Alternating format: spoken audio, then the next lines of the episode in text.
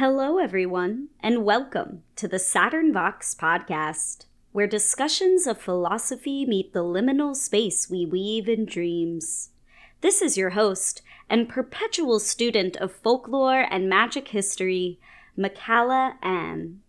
This week, we are coming in with a bonus episode featuring the infamous, educational, and hilarious Professor Charles Porterfield. We chat about the history of hoodoo and conjure, with our discussion emphasizing the Black origins of the practice and giving an effort to showcase the importance of the study of liberation politics and revolutionary history as an ethos foundation within this sorcerous tradition. What makes hoodoo a practice distinguishedly different from African traditional religions? How does conjure function as a sorcerous technique aimed at liberating the oppressed? What is the difference between pure and clean? Why is hoodoo explicitly North American, and how did the political landscape of the United States influence the addition of indigenous, Jewish, and other ethnic minorities' praxis in a tradition that finds its roots in Africa? All this and more on today's episode of SaturnVox. But wait, there's more. Check out the Patreon exclusive episode to hear more of my conversation with the good professor as we transition from history into praxis, leaning more into a discussion on various uses and techniques for doing both magic and divination with playing cards. If you enjoy this episode and the witty way in which the professor imparts his wisdom, I encourage you all to check out the class he is teaching at the Salem Witchcraft and Folklore Festival. This conference is filled with a plethora of inspiring educators, many of whom have been on the podcast. And I can't express enough how much my own magic has grown in both personal practice and community building through the experiences I have had at festivals past. You can check out links in the description box of this episode for quick access to both the classes taught by Professor Porterfield as well as the festival in general. I hope you enjoyed today's episode, but before we get started, I have asked Matthew Venus of Spiritus Arcanum, co owner of the Salem Witchcraft and Folklore Festival, to come on and give you guys a little bit more of what the festival is about and if you like it, hopefully you'll check it out and check out my friends and have a good time and learn something. So, without further ado, here's Matthew. Hello, all. This is Matthew Venus of Spiritus Arcanum. I was graciously invited by Makala to share a bit with you about our upcoming event, the Salem Witchcraft and Folklore Festival. The Salem Witchcraft and Folklore Festival was created by myself and Jackie Aloisi of the Cauldron Black and founded upon the principles of magical education, community, and activism. This year, our festival will be an online event held from Thursday, August 3rd to Sunday, August 6th. The festival plays host to over 30 classes, lectures, and panel discussions from just as many presenters and explores topics as diverse as folklore, divination, herbalism, astrology, witchcraft, necromancy, folk magic, and much more. This year, our presenters include Sasha Ravitch, Brandon Weston, Dr. Alexander Cummins, Katarina Pejovich, Joshua Williams, Jesse Hathaway Diaz, Verlek Feymana, Kobe Michael, Nay Nordmans, Viogede Parma, Albert Bjorn Scheel, Jamie Wagner, Moss Matthew, Ben Stimpson, Professor Charles Porterfield, and many more unparalleled speakers. The festival is live streamed and recorded, and registration is available for individual classes, day passes, and complete packages. Best of all, you'll have access to all class recordings until the end of the year, so you'll have plenty of opportunity to watch and rewatch classes at your leisure, even if you were unable to catch the live streamed events. More information about presenters, classes, and registration are available at salemwitchfest.com. On behalf of myself, my core organizer, and the presenters, I invite you to join us for our fourth annual event this August 3rd through 6th. Thanks so much.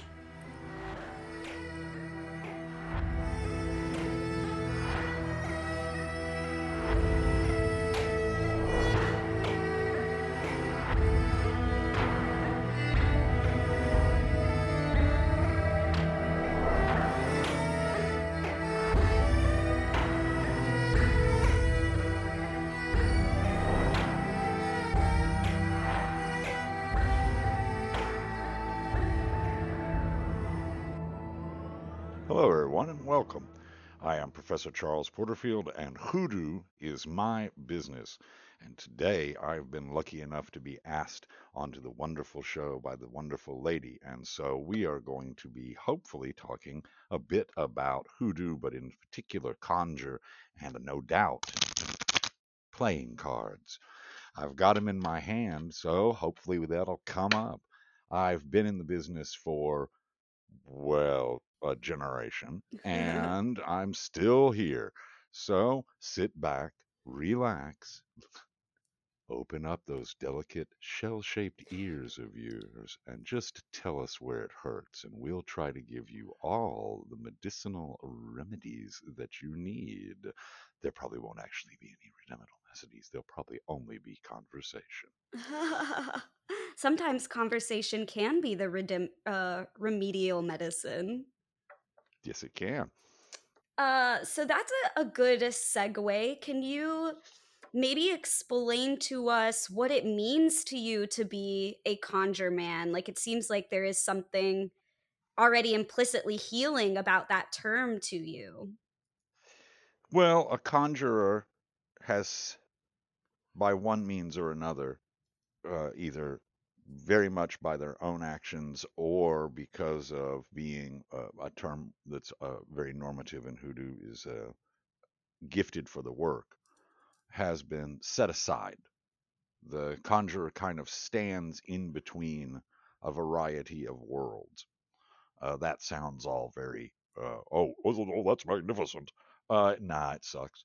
Um, and those worlds could be things like uh, between the mundane and the arcane, between the living and the dead, uh, between the seen and the unseen. Uh, that's why you have, may have heard the phrase uh, two-headed. Uh, that a worker, a hoodoo worker, a conjurer is two-headed. They have two heads. They see in two directions, and perhaps even more. And so, to be a conjurer kind of can be um, my my great teacher, Charles Hanson of Georgia, may his memory be a blessing, said something to me early on uh, when we first started working and learning together. He said, You will get so lonely in this business. He said, Cling. He said, Cling to your friends, to your spouse, to your children. Make sure your human relationships are good. He said, because as time goes on, you're going to get lonelier and lonelier and lonelier and lonelier because people are going to primarily interact with you in one of two ways. Either A, they need you, and they genuinely do need you. They have problems, they have, need some sort of remediation on something, or they're going to be scared to death of you and they don't want to come anywhere near you. And so it can get, it can kind of dwindle down. Your world can kind of get smaller and smaller and smaller. And so for me, to be a conjurer uh, means to kind of always be standing in a crossroads, always standing there looking. People come up, I go, oh, go that way. Or something comes down, I go, no, you go back.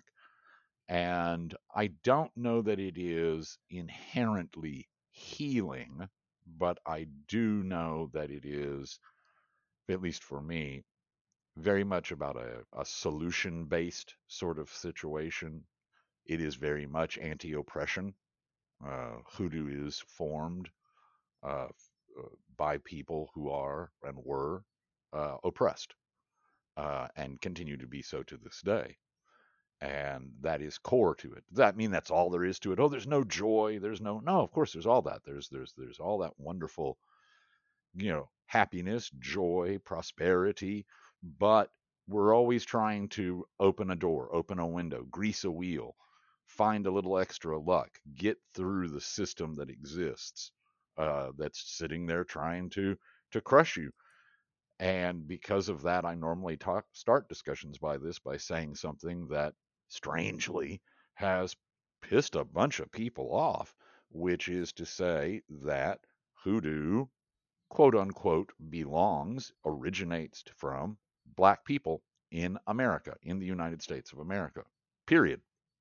And anyone who has a problem with that, I'm like, well, don't be involved in hoodoo then, right? If you cannot, if you're not concerned, If you're saying, oh, I'm a hoodoo, oh, I, I do all this, okay. If you're not concerned with what's going on with black people right now, not a hundred years ago, not a historical thing, uh, which, by the way, you should be concerned and educated about that as well. But your focus needs to be on the now, then get the hell out, right? Go do something else. There's a ton of different kinds of things you could do. But if you're going to be in hoodoo, you cannot merely be interested in black ancestors. You need to be interested in living black people, black culture, what's going on, what's happening, both in the negative and in the positive. What is the situation that's happening out in the streets? What is the situation that's happening in politics? What is the situation that's happening in culture? And also from a joyful place as well, uh, a celebratory place as well, because we don't need any goddamn uh, white saviors around here. Thank you very much. And so for me to be a conjurer is to stand between all of those those worlds which is pretty normative for me, actually. My mother is a woman of color. Uh, uh, this is all audio recorded, so the rest of you at home don't get to see my face. Uh, by the way, you should thank uh, your lovely host Makala for that. That's a benefit that you don't have to look at me. I, I, you know, I'm as white as a goddamn sheet because of my father, uh, who was a man who was so white if you turned off the lights he would have glowed. Uh, so that is also standing between worlds.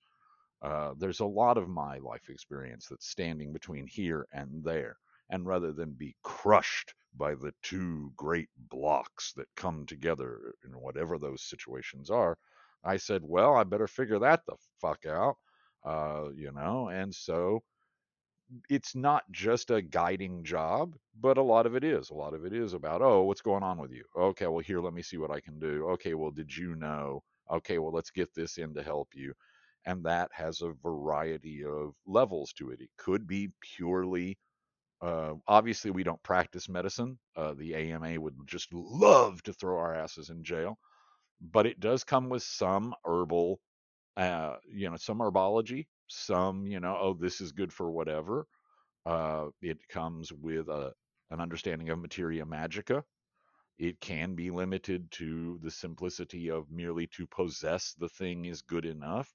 But then we go into the conjure, and that's where it ups a ramp. That's where it goes, you know, a little deeper, a little higher, a little lower, whatever we want to express that as, where we are dealing with spirits, whether they be spirits of the dead or spirits of the materia magica, uh, botanical spirits, zoological spirits, mineral spirits, uh, spirits of places, spirits of times, um, spirits of ourselves uh, our own indwelling spirit. I don't know if that answered the question, but there it is. No, I loved that answer. I absolutely agree with everything that you said about honoring the oppressed lives of uh, both the living and the dead in terms of Black Americans and Black peoples not in America and the traditions that brought those, you know, ideas of magic into our consciousness um I, I harp on the idea that power for the sake of power alone tends to create a distortion, whereas power for the sake of co creation with others tends to provide more remediation to all lives involved. So I think that's also true of everything, though. I think love for the sake of love, hate for the sake of hate, uh, just anything for the sake of itself, where it become where it starts eating its own tail, you know, and and just pulling in on itself and condensing, right? It's like everything has should have a larger dimension to it to me. Uh, otherwise, it gets kind of it can be destructive, uh, but uh, I think what it mostly is is it it's blind. Uh, so honoring the thing as it is in itself allows for a deeper understanding of the impetus of where that comes from. Yeah, I would agree with that. And also, I think that is inherent to the tradition of hoodoo. And uh, before we go any further, let me address hoodoo very quickly. There are a lot of different names for this work. And there's some people that are like, I've never heard the word hoodoo. And I'm like, haven't you? Okay, well, if you want to stand, if that's your hill to die on, that's your business. But it is called hoodoo. It's called conjure. Um, it's called uh, doing the work. It's called that stuff. It's called helping yourself. Um, it can it can also be called a root work. Um, it can also be called witchcraft, although normally when it's called witchcraft, it's meant in a more uh, malevolent way, a malefica. You know, it's like, yeah. But all of these are words that have been used for that. And it has existed in most of the, the cultural atmosphere, uh, you know, it, it, on the streets, in the church. Yeah, believe it or not, it used to be in the church. You know, I'm old enough to have lived through this evangelical takeover. And so there are a lot of people whose life experience has been that the church is profoundly anti magical. And that is uh, meaning the Protestant Christian church in America. And that is not the way it always was. Um, you know, uh, hoodoo was an active component in a lot of oh the primitive baptist church uh, uh, a lot of you know a lot of different kinds of denominations uh, that was there it was it was in there and so we even have hoodoo workers in the past who have been directly associated with uh, the church which is where you get the names of people deacon so and so brother so and so sister so and so always told you that they were more involved with the church and so to me, the emphasis on that is that this is a normative part of culture. And the thing of itself, as we just said, is that hoodoo is expansive. Hoodoo is always immediately kind of caught up with technology. Uh, in old work, you see uh, draw a picture, right? Either in the dirt or on a piece of paper with a piece of charcoal or a pencil, draw a picture. Then immediately when daguerreotype, tintype photos become available, you hear, oh, scratch this on the back and use this to make it rust if you're doing some sort of like, oh, a cursing work or something or a dismissal work. And then immediately paper photography becomes available. And now it's, oh, get a p- picture like this. As the technology changes, Hoodoo is very adaptive. Uh, the moment we start having metal mailboxes in front of our houses where the mail is delivered, you start seeing hoodoo work being done on that mailbox, either uh, in a positive or a negative way. Uh, it, it's always moving forward. It's not at all trapped in a, a glass. You know, if I could keep time in a bottle, no, it's it's always that bottle's always open and is always taking in new things. And that even speaks to the core of hoodoo, which is hoodoo is uh, a uniquely American experience. And in that, America has this big lie it likes to tell. And the big lie about America is that the great American melting pot. And that ain't that just ain't the way it is. America's not a melting pot. America's a tossed salad. and so if you don't like cucumbers, you can pick the cucumbers out and put them in a segregated salad bowl and redline the cucumbers so they can't get good housing and they can't vote and let the tomatoes shoot the cucumbers in the street and lynch the cucumbers. And so that we always have that it's not like a cake right? In a cake you can't get the eggs back. That's gone man you know? You can sit there with a fork forever and you just can't get the eggs back out.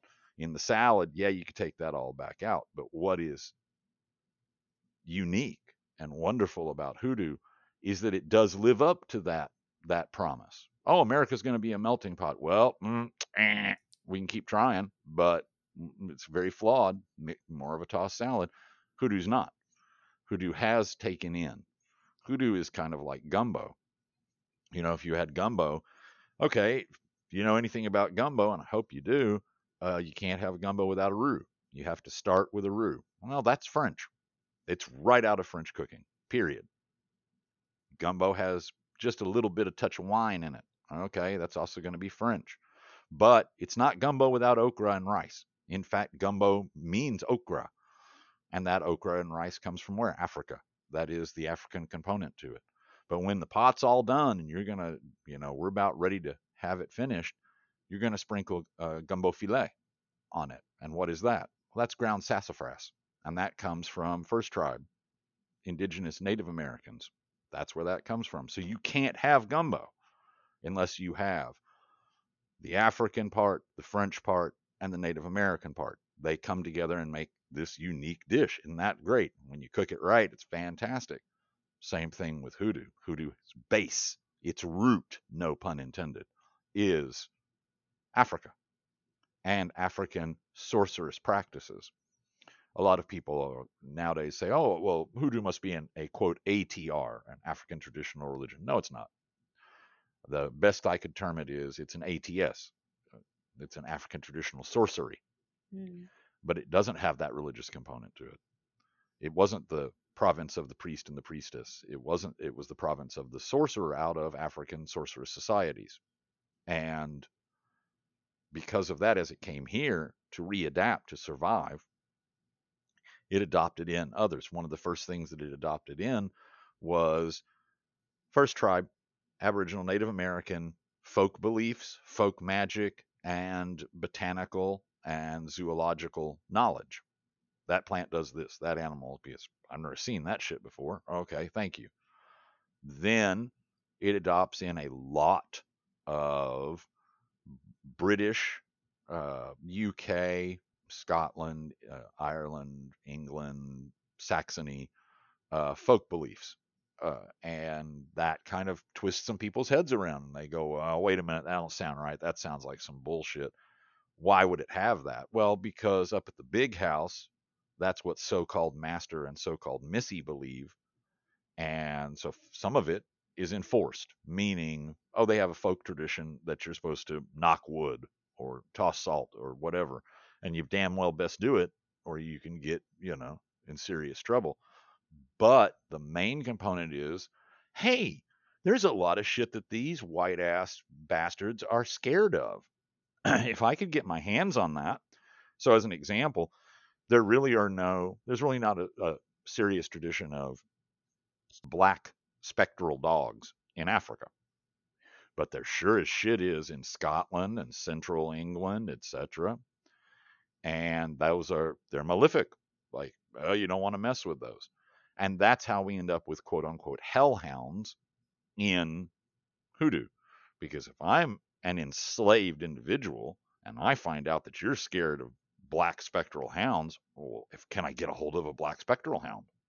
right? Because if I can get a hold of a black spectral hound, now I've got some kind of edge. You know, you're scared to hell of that.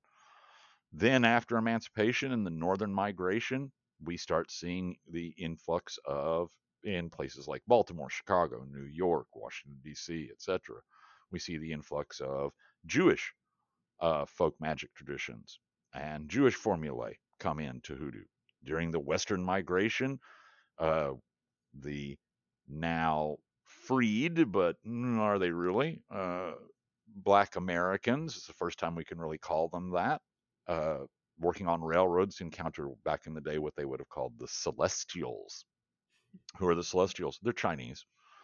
And so now we start. If you've ever wondered, kids, why the hell is there hell notes? Why is there hell money in hoodoo? Well, that's where it comes from. Eventually, get to the West Coast, and we encounter people uh, from the Indian subcontinent. Uh, again, if you've ever walked into your standard back in the day, or and even up until a relatively modern period, this period, uh, walked into a candle and conjure shops, and there's a giant ass statue of Ganesh in there, and you're like, what the fuck is Ganesh doing in here? That's why, because we can say of hoodoo that two of its core principles are, if it works, then it is true, and if it's good enough for you, it's good enough for me. And so it's expansive. And so to talk about like as we said, the, the core of a thing or the essence of a thing, it's taking in all of this and making a unique thing. It's very much like jazz. It's very, very much like jazz. Because a lot of people when they encounter jazz, they go, Oh, well, they're just you know, these guys, come on, they're just getting up there, toot, toot, toot, Rudy boop boop. They anybody my kid could do that. I could do that. And it's like, no, you could not and the minute you try, you find that you're not a very good, you know, uh, jazz performer because jazz has rules, but it looks like it doesn't. It looks like it's incredibly freeform, that it's just literally they're making it up as they go along. but it has rules. Jazz is on the four. Jazz is a square. There, there, there's an understanding about how we come in and go out, how we do engage in going off on a rift and making changes. And you have to learn that. And then once you learn that and you become good at jazz, then you can produce something that sounds like it's just done at ease. It's natural. Uh, you know, quote, you're making it up. Unfortunately, that means that a lot of people in some other magical traditions have approached hoodoo that way. Oh, it's basically just chaos magic. I mean, son of a bitch, I can do whatever I want. Just hoodoo. They're just grabbing shit off the ground. And it's like, yeah, but we're not. You have to understand the structure of it. Once you understand the structure of it, there's a vast area for self expression. Uh, it has been said, and it's not incorrect, it's not completely correct, but it's not certainly not incorrect, that we can best designate the act of doing hoodoo, the act of this conjuration, as a kind of performance, which is not to mean that it's disingenuous, not to mean like, oh, it's a performance, they're just putting on a, eh.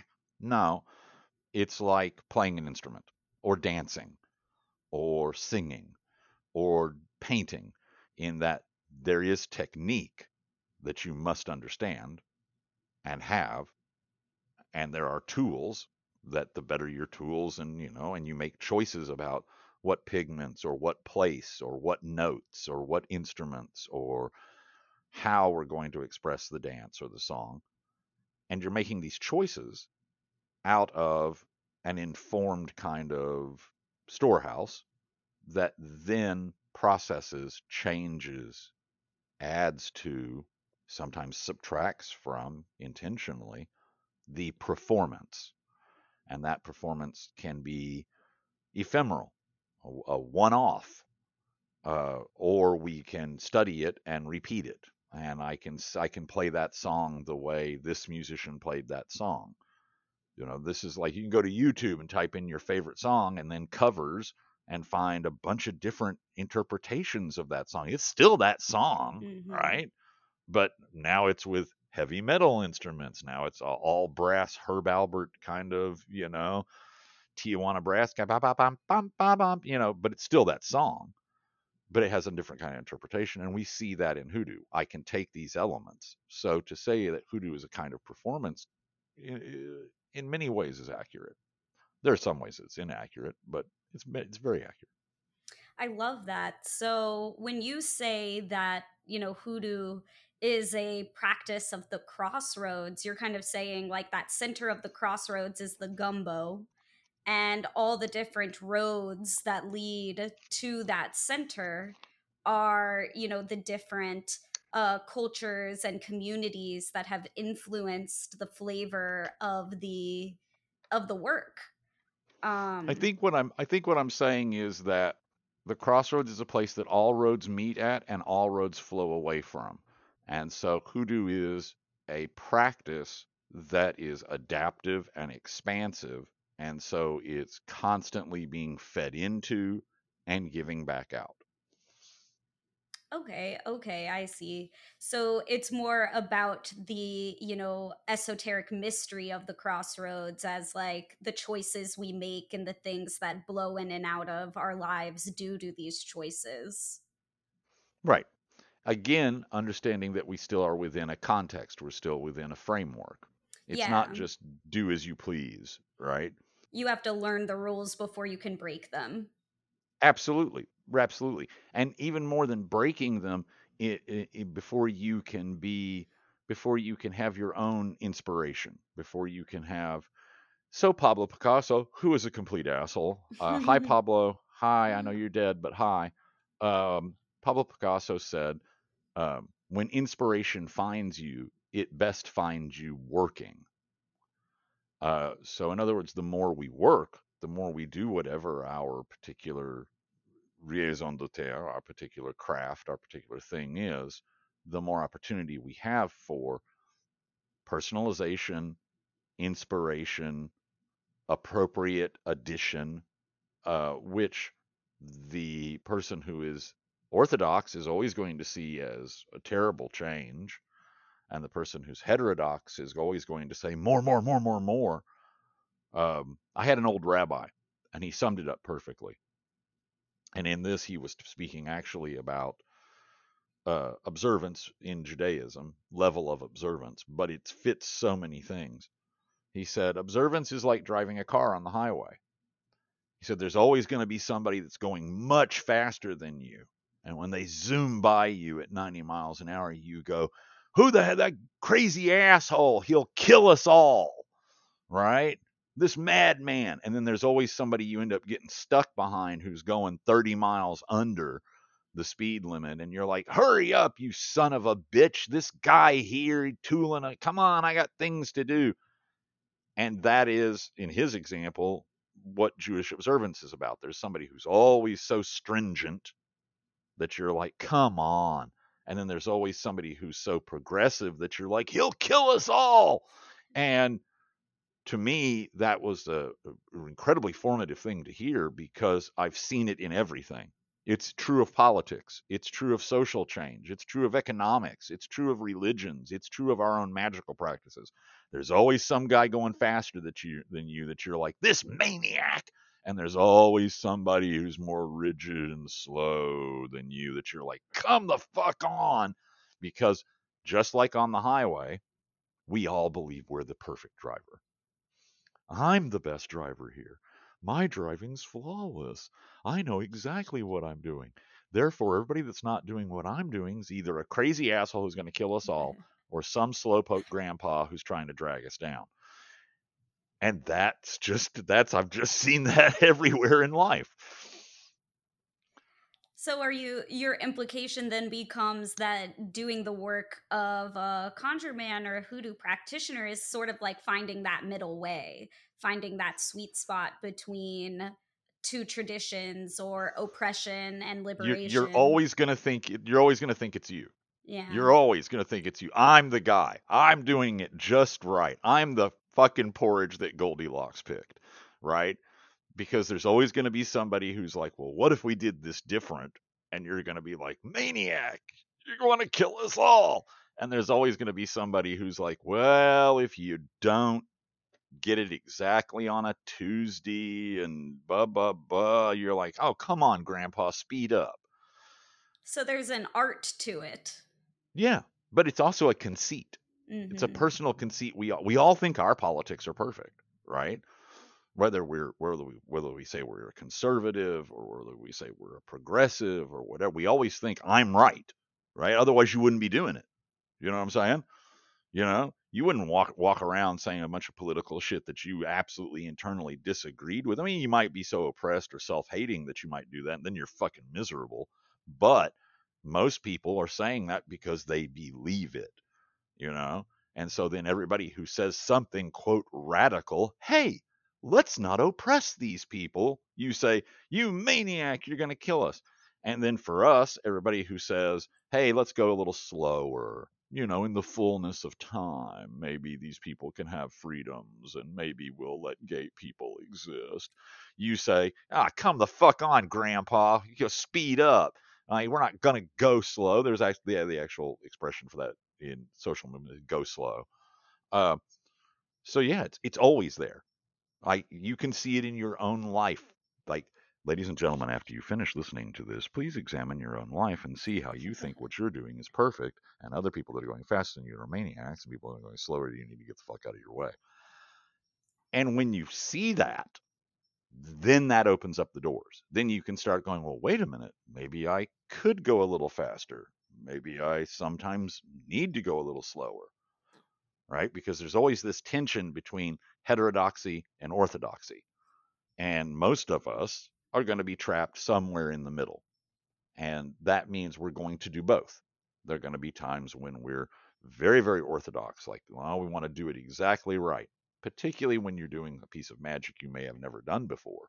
You're like, well, no, it says on the goddamn recipe, it's on the paper, like the guy wrote it down for me right? Like uh, nine drops of right at mid, right? You're like, I want it to work. I mean, look at cooking. Cooking's the same way. Okay. You get your grandma's uh, a pineapple upside down cake, I guess, recipe. And often the first time you're going to do it exactly the way grandma's recipe is because you remember her pineapple upside down cake. It was the, the delight to you. You want it to taste the way. You want that that nostalgia. You want that kid moment where you're like, "Oh, wow, yeah, I remember that." And then you start saying, "Maybe I could put a little more cinnamon. I like cinnamon." Or maybe, you know, or I'm vegetarian or I'm vegan, and so I, how or I'm gluten intolerant, or so how do I do this within my needs? We're all moving back and forth between orthodoxy and heterodoxy, going fast and going slow. And the idea is to not get the conceit that we are perfect. So in in my mind when something is a sorcerous tradition versus a religious practice, there is already less of an of an orthodoxy to the sorcerous tradition because we're not you know appealing to some higher divine authority or like the idea isn't necessary to elevate one's consciousness towards any sort of you know bettering ourselves it's more about practically creating what we want to see in the material kingdom when we're doing a sorcerous practice. So I would assume that the idea to constantly challenge yourself to break out of your own self importance is more your own personal flavor of hoodoo and maybe not so implicitly something that everybody who practices it tends to to want to achieve well, what I tell everybody is remember, no matter who you are, no matter what your background is, no matter who your ancestors were, you are joining hoodoo. Hoodoo is not joining you. So there is, I mean, Van Van should smell like Van Van. Mm-hmm. You know what I'm saying? It's not a religious practice, it is a formula. And that formula is to do a particular thing, to create a particular, if you will, alchemical process, a, a particular substance okay, because it has a particular kind of power and a particular set of spirits in it, and that is a tradition. And so you could say, I want to put vanilla in my Van Van, but is it Van Van then? Right? You might enjoy Szechuan enchiladas. Kick ass. Eat all the Szechuan enchiladas you want. But you can't really say to me, hey, you want to come over to the house for enchiladas? And then when I arrive, there's oyster sauce on them. Mm-hmm. I'm going to go, what is this? Oh, these are Szechuan enchiladas. I'm going to go, okay, here's the thing. I like you and thank you for inviting me over to dinner. And you have a lovely home and I'm so happy to be here. But you denied me critical need to know information about this motherfucking meal. All right. And that was oyster sauce.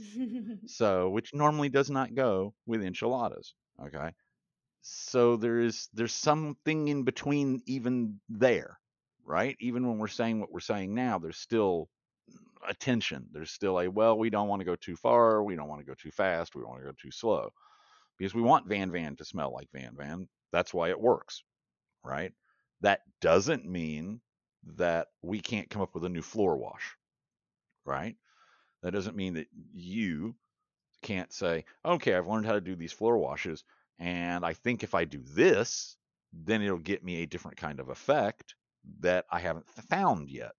Okay, great. Now there's a new floor wash.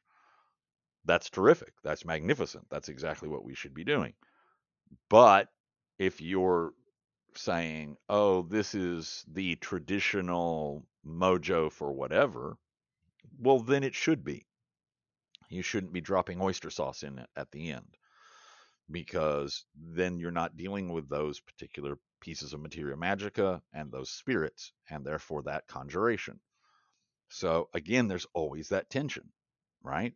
How do we how do we navigate?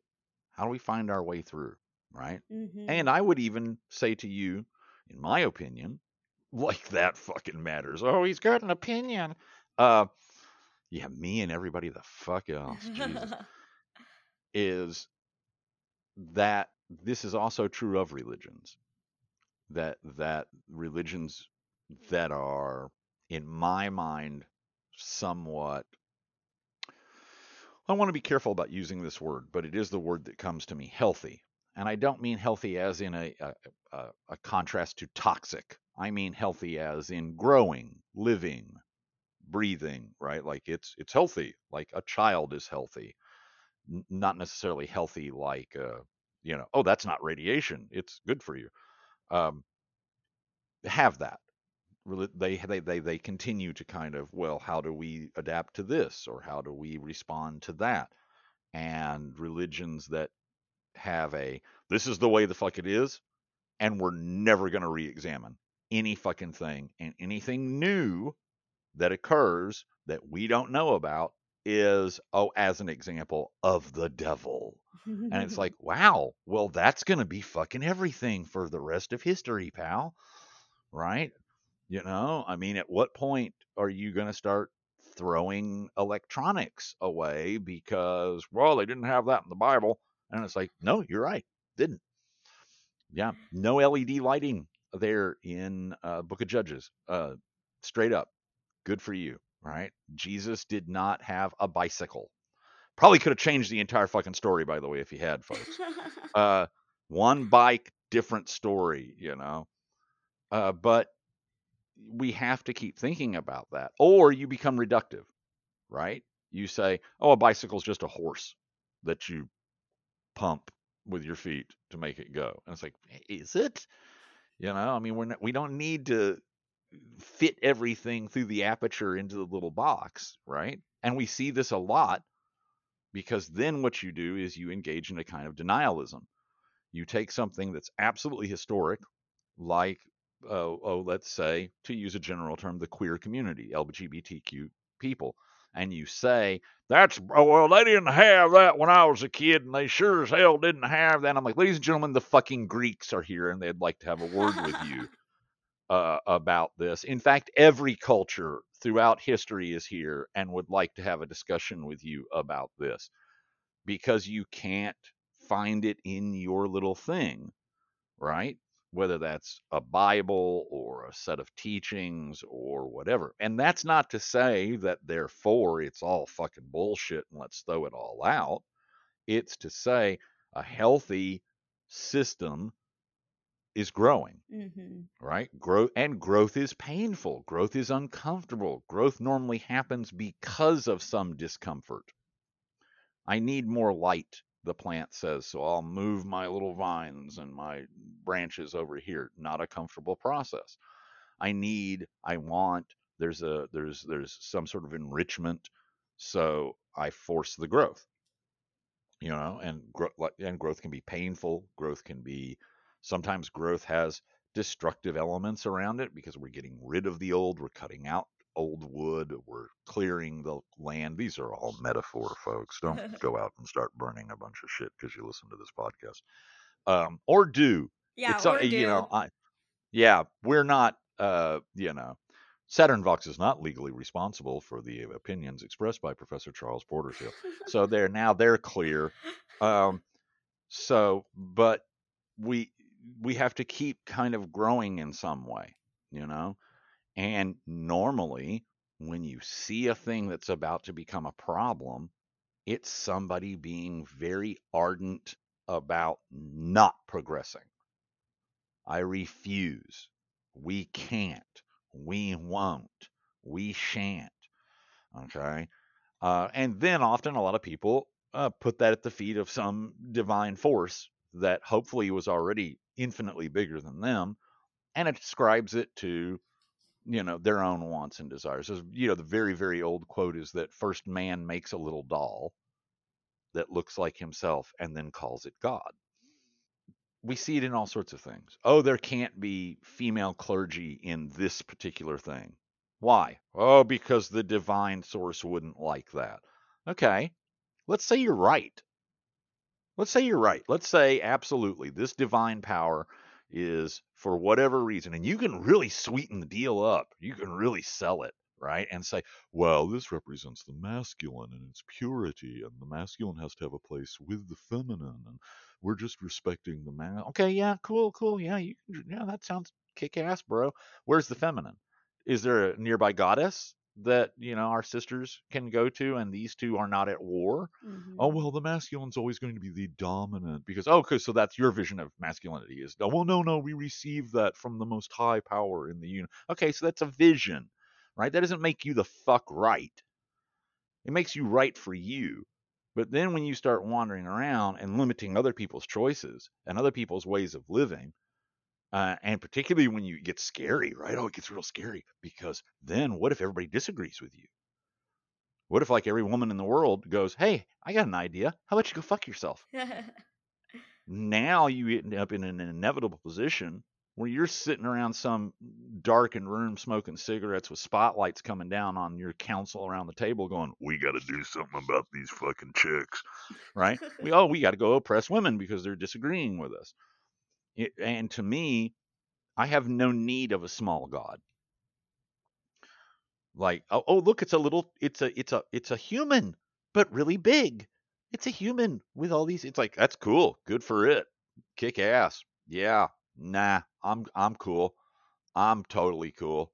You know, I don't, I don't need that kind of. Oh, it's just like us. It's like Jesus Christ, I got enough problem with presidents and heads of corporations, and now you wanted me to fucking have, add in a divine figure with lightning bolts and shit. No. But we see it again and again. Oh, we can't have gay people in this practice. It's not traditional. Uh, okay. In what sense? Well, we just didn't have gay people wherever. Really? Okay. So wherever. And everyone will, from every continent on the earth at some point in time will tell you they had no gay people. There are no gay people in Russia. We never have the gay people in Russia. We never have the gay people in Africa. We never have the gay people in South America. We never have the gay people in Germany because we killed them all. We never had the the gay people wherever. And it's like, oh, really? Oh, okay. What were you doing to make sure that didn't happen? It is natural. It's like, no, it's fucking not. It happens in nature all the goddamn time. So, what were you, what was your culture doing to make sure that that didn't fucking happen? And is that really a thing or is that a thing you created culturally? Right? Yeah. It sounds like uh, what you're talking about here can be really easily remedied by people, you know, putting the effort into learning their actual history. Like I'm thinking very explicitly of um, the biblical kingdom of uh, Judah and the book of Deuteronomy being found by King Josiah in a random hole in the back of his, you know, king room like okay yeah that definitely wasn't written by you but in the in the book of Deuteronomy and the prophets and judges were very anti women because they were assuming that the reason why they as Jews were getting so oppressed well it must be the women's fault it must be because the women are worshiping in the temple we still have Asherah practice and uh, you know then then that there was a jewish female consort to elohim and that is now kind of a lost tradition And you have to look about pressures from other people as well, right? Like whenever you talk about Judaism, you have to say, well, how how am I where am I studying Judaism from?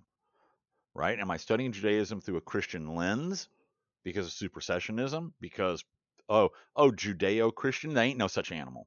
You'll find a unicorn before you find Judeo-Christian. Okay? And by the way, if you find a unicorn, let me know. Uh, so, but it, it, where are our sources coming from? Who are we talking to? How are we talking about this? I like the whole thing about, well, you know, it's Judeo Christian to be anti homosexual. It says in the Bible. It's like, okay, so let's talk about David and fucking Benjamin here for Mhm. a real long time about that. And let's talk about how you mistranslated this. Well, we didn't mistranslate this. We understand your language better than you do. Oh, okay, cool. Kick out. I'm, I'm glad. Uh, You also, I have noticed, understand my Kabbalah better than I do. You also, I've noticed, understand my laws better than. But thank God you showed up. We were just wandering around in the dark, um, feeling around, you know. So we always have to look at sources because we have to take in things about social oppression, uh, uh, cultural changes, military takeovers, and that's very important in hoodoo.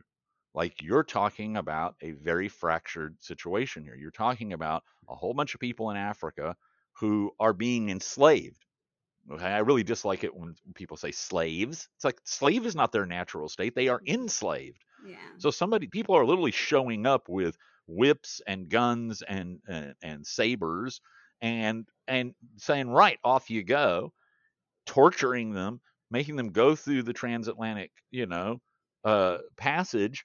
People are dying, taking them into the Latin Quarter or the Anglo Quarter, putting all sorts of bizarre ass fucking oppressive rules on them about how they can live, how they can talk, how they can sing, what their names can be, what languages they can speak, where they can walk, what shapes and colors they can fucking know, and fracturing things. And so now we can all get real hot under the collar about it, can't we? You know? I mean, there's something to be said when African Americans identify Protestant Christianity as an oppressive thing. There is a truth in that. There's there's absolutely a truth in that. But you have to mingle that with its important, particularly if you're in, involved in any kind of ancestor worship or ancestor veneration, you have to mingle that with how your great grandmother felt. Right? You can't you can't have it pure. And again, we're back to driving too fast, driving too slow. Mm-hmm. You know, because great grandmother was using things out of the Bible, had an abiding faith in that, and it empowered her and it sustained her.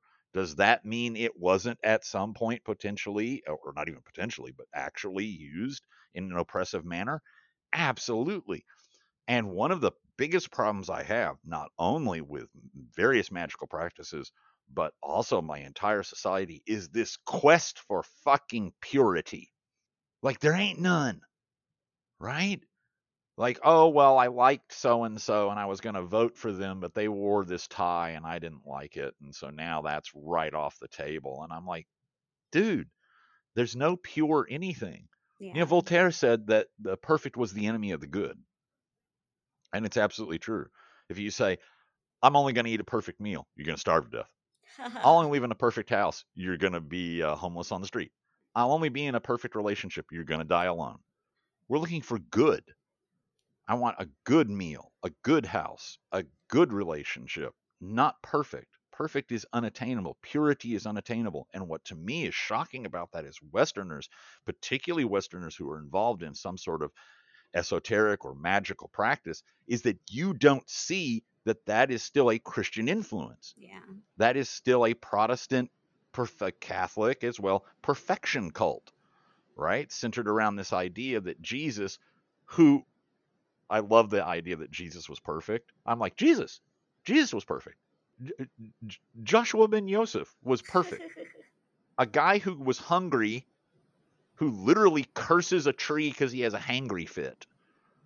Okay. Like literally, the story would have been different if one of the apostles had been like, oh, "Jesus, have a Snickers. You're not acting like yourself." You know, curses a fucking tree because he's like, "I want some figs." Oh, you don't have any fucking figs? Fuck you! I have power. I'm like, "Oh yeah, perfect. Sounds perfect to me." A guy who gets pissed off about some civil things that are going on walks outside, picks up a piece of rope, sits down, braids a whip, doesn't buy a whip, doesn't go to his pal who has a whip. No, sits there for like two or three hours. You ever tried to braid a whip? It ain't a 20 minute thing. Braids a fucking whip and goes back in and beats the shit out of a bunch of people, kicks over tables like fucking Chuck Norris. Wah! Oh, yeah, perfect. I see. He's absolutely a guy who literally weeps, like just sobbing in a garden, asking his, okay, please, dad, please, mother, please don't do this. Please, I don't want to do this. Please, I don't want to do this. Oh, yeah, he's perfect. How the fuck? What use is he if he's perfect? Right? He's a far better use if he's human ish, Yeah. right? I can relate to him. I can gather information. I can be inspired. If he's perfect, it's no big deal. Oh, J- Jesus, I'm going to have them kill you. Yes, Father. You're, it's going to be a banking holiday. Oh, about about four days. Only three. Oh, okay. I only have to be dead three days. Cool, no problem. I can do that standing on my head. What a fucking sacrifice. Big deal. Yeah, Right? well, that's why I prefer the the Gnostic Jesus, who is uh, known to be flawed and celebrated in his flaws. The the Yeah. whole idea of perfection and purity would uh, seem implicitly a- an antithesis to what you are talking about here with hoodoo because it's a class issue. It's like if you have time to clean, the apartment that is a demonstration of wealth that that you have spare time. Um Mhm. and i so i see a lot of that as the catholic church wanting their churches to look pristine filled with gold filled with this that and the other to demonstrate wealth as a form of power. Not so much you know had anything to do with jesus. They came up with this idea of who they wanted jesus to be. That was manufactured in and of itself And it's how we get prosperity ministries and all that fucking destructive shit. But we even see it in magical practices. People will say, oh, our practice is several, several hundred years old. Uh, it comes out of people who have not always had a lot. Uh, and uh, it's very, you know, it's still alive, it's still successful. Um, never, ever, ever, ever, ever do A, B, or C, which are normative things to the practice light a candle, have a mirror, uh, do this kind of work in a place where you sleep. And I'm like, okay, I see why you say that. And I see why, if that is a choice, that is a preferred choice. Let me take you back to that thing where you were talking about a bunch of poor people 300 years ago. I'm pretty sure these, this is a one room shack, yeah right? Well, they're not sleeping outside, buddy. So are you telling me to do this work outside? No, no, never do it where other people can see it. Oh, okay. So uh, make sense, motherfucker. That's all I'm asking for here. Make sense. Okay.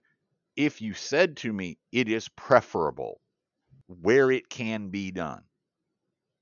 If you must do this, then do these other things, right? Like, oh, if you have to do this in this space, then do this kind of cleaning before you go to bed, or hang a sheet in between, or so- something. Then I would go, oh, that all makes sense. That all makes sense because we're talking about preferability, options, how we navigate. But when you just say don't, okay, well, you know, don't's easy, right? Don't. Okay, well then I guess I just won't. If I if I live in a one room apartment, I just won't do anything. Mm-hmm, well, no, mm-hmm. you should still be doing the other thing. Well, where the fuck am I supposed to sleep, pal? And that's one of the things I like about Hoodoo is that Hoodoo is practical. Hoodoo is eminently practical. And so even when it says this ain't the best thing, you should then do these other there there's some modality, some other options here about how we address that. Right? But there's very little don't, right? Uh there are there are warnings like hey don't don't talk to so and so like this. Hey don't make a deal with this thing. Hey don't eat that. But that's different because that's not a you should actually be eating that. You should be talking to that. You should be making deals with that. But when we get to those issues about like particularly you see it a lot you know about sleeping spaces in a lot of traditions right? Don't do this right in front of never fuck somebody else in front of your ancestors and it's like okay fair. Totally get it right? Wouldn't have wanted to do it when they were alive i'm with you. Now what are the options right? Do i put a cloth over their space? Does that work? Can i put a sheet between me and their space? Can i turn their pictures around to face the wall? Like where oh no you just can't how the fuck did you and me get here? How did we all get here? You know if back in uh, this period of time we're living in these one room spaces and we start doing this ancestor work but we can't fu- are, are, are- is there a lot of outdoor sex going on in the past that i'm not? And then all the little neo-pagans are like yes outdoor sex! And i'm like cool okay well you've got your liaison to tear down. Okay that's that's oh and a pole with ribbons on it. Okay cool you're prepared. Great. Okay good good job i see how that works for you uh that's fantastic but what about the rest of us right Yeah. So there's still, though, obviously some traditions of cleansing and being clean in hoodoo like you were mentioning the washes Yes. for the floor you know different baths for for the body so Yes. what what w- would you would you be able to share with us the nuanced difference to you between pure and clean pure is an essentialist concept. This is pure. It lacks any sort of other thing. Uh, like we can talk about pure gold. Mm-hmm. All right. We get some gold, we smelt it down, we do this process to it to remove remove this things from it. Eventually, we literally pour, pour it into in the old days cups that were lined with uh, like cascarilla, like egg powder to draw out, and eventually we get the purest gold we can. Mm-hmm. That gold does not have these other elements in it, and now it's not going to, right? The the gold ring is not going to somehow get iron into it, right? Uh, it, it is in its natural state. That's all well and good for certain substances, metals, liquids, etc. It, it's not at all human, right? This is a pure human, meaning what? Now we've got to define it, right? I, I would think that sitting here right now, barring any sort of oh, caps or fillings or or other medical, you know, oh, I've got a pin in my arm or whatever. I would think you and I are already pure humans. Uh, I'm not aware that I've been mixed with any horses. Uh, I'm not aware that I have any fish in me uh, outside of a descendancy of, you know, uh, evolution. I'm not sure how I, I become an impure person. So, what we're actually talking about is I have on me or within me certain elements through actions or associations or contacts that are negative. So, actually, what we're not saying is impure. So, we have to be careful of that term. We're saying unclean, Mm-hmm. right? And then that becomes a super hot button phrase as well. But it's no different than saying I worked in the garden and I'm dirty, right? That does that's not an essentialist position, right? Like, oh, I worked in the garden today, so I can never enter the kingdom of heaven. What? Go take a bath. Uh, so to me, those are different, right? That quest for purity, which I understand can be a very serious sort of thing for certain people involved in more serious alchemical type practices. But to me, it's kind of a diminishing fucking returns, right? I, I already am a pure human. That that's what I am. Oh, oh, okay. I've got some fillings. Okay, well, I guess those aren't whatever. But I'm not trying to be a luddite Mhm. and say, you know, oh, oh. Which, by the way, I happen to hate that. I happen to hate that we're like, oh yeah, Luddite is anti-technology, and it's like Luddite's actually more kind of like pro-union, fuck replacing me and uh, putting me into poverty to have these machines do this shit rather than anti-technology. And it's become a term that we mean anti-technologist. But the original guys going, King Lud told us to come in here with mallets and destroy all this shit. That's more like union shit Mhm. okay, then that's anti technology. But I don't think that I would say of somebody who had a pin in their arm or a plate on their leg, uh, you know, on their femur or something that held, held, held bone together. I don't think I would could describe them as impure, right? Uh, I don't think I would describe them as unclean. Uh, so when we talk about bathing, spiritual washing, what we're talking about is the removal of certain kinds of energetic, spiritual uh, things that can get on us to a negative extent, right? We're literally talking about washing our hands before we cook food. We're saying, hey, I've been hanging out. Uh, me and my pals, for some reason, have been going to an abandoned, uh, uh, supposedly haunted insane asylum, historic insane asylum, a lot uh, this uh, last month, and I'm feeling pretty weird now. And so, my attitude about that is, first of all, why the fuck did you do that? The hell? At what? At what kind of goddamn bass backwards, goddamn ghost adventure, sci-fi network shit did you decide to do to yourself? I would never go in there. Uh, but now you've got something quote on you, right? Mhm. Residue, whether that's emotional or quote unquote psychic or quote unquote spiritual or psychological. You've got something on you, and so there are methods of getting that off. But you're not impure, right? You're you're dirty. Mm-hmm. You're dirty. So wash it off, and that that that that thing is affecting your health. So there is a a metaphysical difference here in that uh to say i am now impure is a is a qualifier on the self the sense of self the the quote unquote soul being that's moving through this world whereas dirty or unclean is more like something's attached to me something there's a spirit or there's an energy that has attached itself to me I, I'm I'm not that fancy. I, I'm not saying you're wrong. I'm just saying I'm not that fancy. To me, that's kit and caboodle. I mean, right? I mean, is it? Do I have to do a bunch of intellectual deep breathing exercises to, you know, wipe my ass? You know, uh, I went to the bathroom and now I need to wipe my ass. Boom, that's it. Yeah, but but is that more of a spiritual ass wiping? It's like it's all. It's all. It's it's it's the whole ball of wax. Okay, right? Okay. Don't walk around with a stanky ass. Boom. You know, it has all sorts of repercussions medically, uh, uh, socially, uh, in terms of your interrelationship with people that you're personal with, uh, your own, you know, and, and then there's there's going to be a spiritual or or magical or, meta, you know, metaphysical component to that too. Walk around with a stanky ass.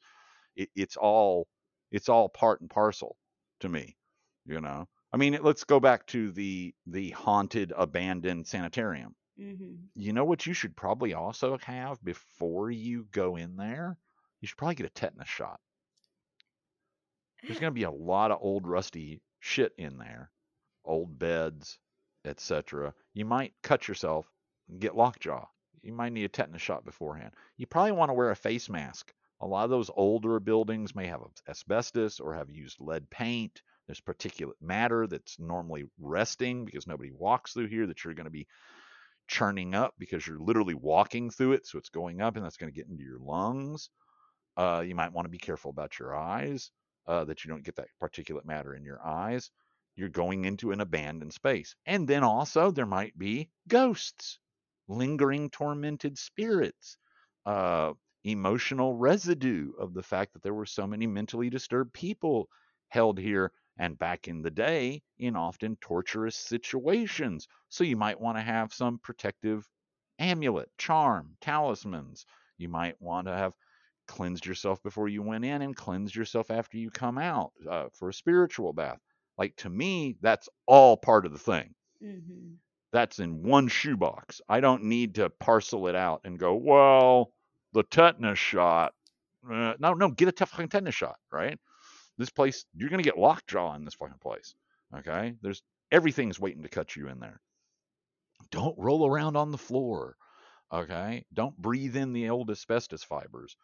Uh, don't go in there without some spiritual protection. Which is the reason that for me, that's a kind of a why are we even going in there? I mean, once it's A, B, C, D, E, F, all these things, like what's the quo bono? What's the benefit of, oh, it'll be cool? I can think of a lot of cool shit that I would like to do with my time that does not involve breathing asbestos, getting lead paint flecks uh, on me, getting shit in my eyes, getting fucking lockjaw, being possessed, uh, having an oppressive spirit attach itself to me, uh, having a sense of overt depression, hearing horrible screams. You know, like it's the whole thing. Why are we even? This isn't a fun house, guys. This isn't. This isn't a roller coaster. No, no. So so then in terms of hoodoo there it's all all the formula is very practical whereas the theology or even potentially lack thereof of a metaphysical system comes from whether or not the practitioner adheres to a religious system in adjacent to the hoodoo practice That would be correct when we speak about religion. Absolutely. There are Catholic practitioners of hoodoo, there are Protestant uh, practitioners of hoodoo, there are Judaic, there are Jewish practitioners practitioners of hoodoo. Uh, and they all, and of course in Protestantism, there's all that denominational uh, Baskin Robbins 32 denominations, no waiting thing. Uh, and that is actually true. And there are some that, but there are very few that don't have any kind of anything, even a malevolent worker who might be engaging in some sort of antimitic, you know, some kind of like a hail Satan. Uh, there's there's always something, right? But that is variable. That is variable uh, by the practitioner, and it does cast a color and a reflection on the work. But it would be correct to say that the normative religious practice in hoodoo is Protestant Christianity. Hoodoo is its largest in the Anglo quarter. That's where it really it comes. The ATRs primarily come out of the Latin quarter because the difference between the way uh, the Catholic attitude of how we keep slaves versus the Protestant attitude of how we keep slaves. It's uncool to keep slaves, by the way. Uh, that's a, that's your PSA, ladies and gentlemen listening uh, to this episode of Saturn Vox. If you take anything away, in the Anglo quarter, slavery was chattel slavery. You're not a human, you're an animal. In the Latin quarter, the Catholic quarter, slavery was a white man's burden, quote unquote. It was a, I have to say, quote unquote, this is all by voice. Uh, she can see me make finger quotes. You can't. Uh, quote unquote, you know, it's like, yeah, you're a human, but you're a lesser human, and I have to uplift you. Uh, and that didn't make it better. I'm not in no way saying, oh, yay, that form of slavery. No, fuck slavery. But it was different. And because of that, in the Latin Quarter, people were allowed to keep certain things, certain bits of language, music, instruments. They were allowed, believe it or not, some concept, not the way you and I would understand it, of free time, primarily around uh, the saint feast days.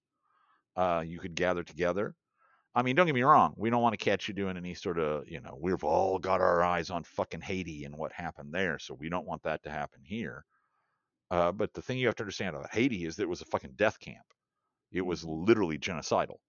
I mean, like the the slavery in Haiti before the Haitian Revolution was we have such an influx of slaves that we literally don't have to feed some of these people. Like they'll just be another ship tomorrow. So fuck you, go work in the fucking cane fields, die, and we'll just replace you.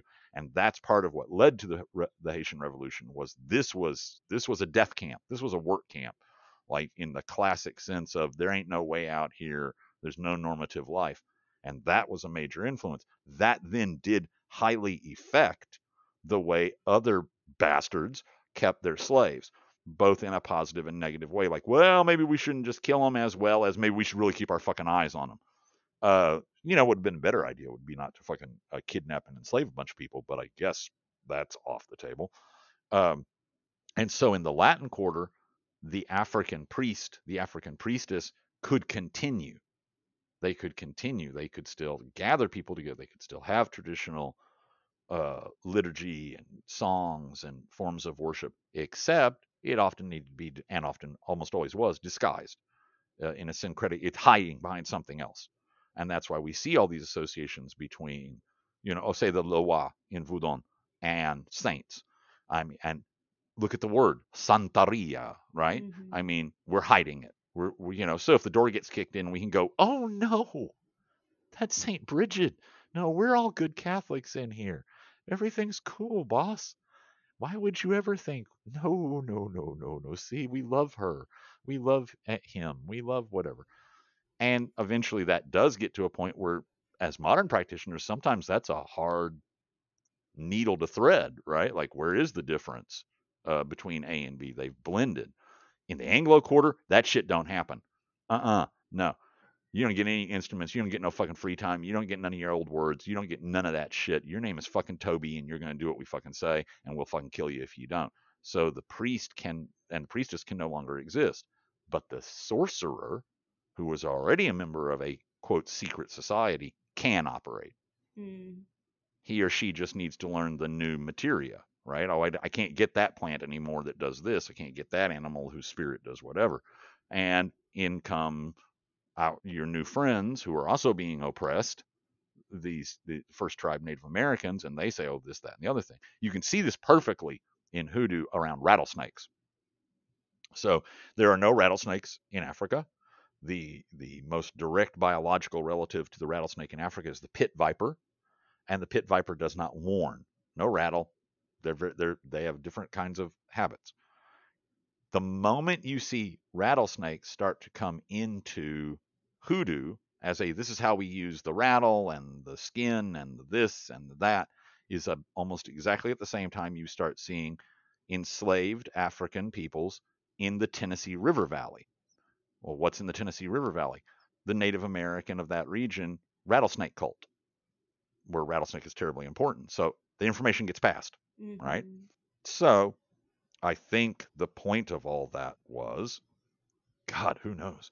Um, those of you at home who've been keeping along with your checklist will still remember the point. Um, you get extra points for that. Uh, there will be a test, by the way, here at the about uh, about 15 minutes before we end. There'll be a test, uh, and you can win wonderful prizes. You cannot win wonderful prizes. Saturn Vox will not be handing out prizes. the prize is knowledge. The prize is knowledge. The prize is the friends we made along the way. I can um, stand behind that. But that that difference of of how we treat people and what religions get adapted into this. And so we very much see in the Latin quarter what are termed ATRs, right? Voodoo, Santeria, Palo, Kimbanda, etc., Cambole, eh, all of that. In the Anglo quarter, we primarily see hoodoo, conjure, root work, uh, and not that. And that in the modern day has created some tensions because there are a lot of hoodoo folk, a lot of very traditional hoodoo folk, African American hoodoo folk who want to know fuck all about the Orishas. They're like, no, don't come around here with none of that Orisha bullshit. I don't want to hear about your devils.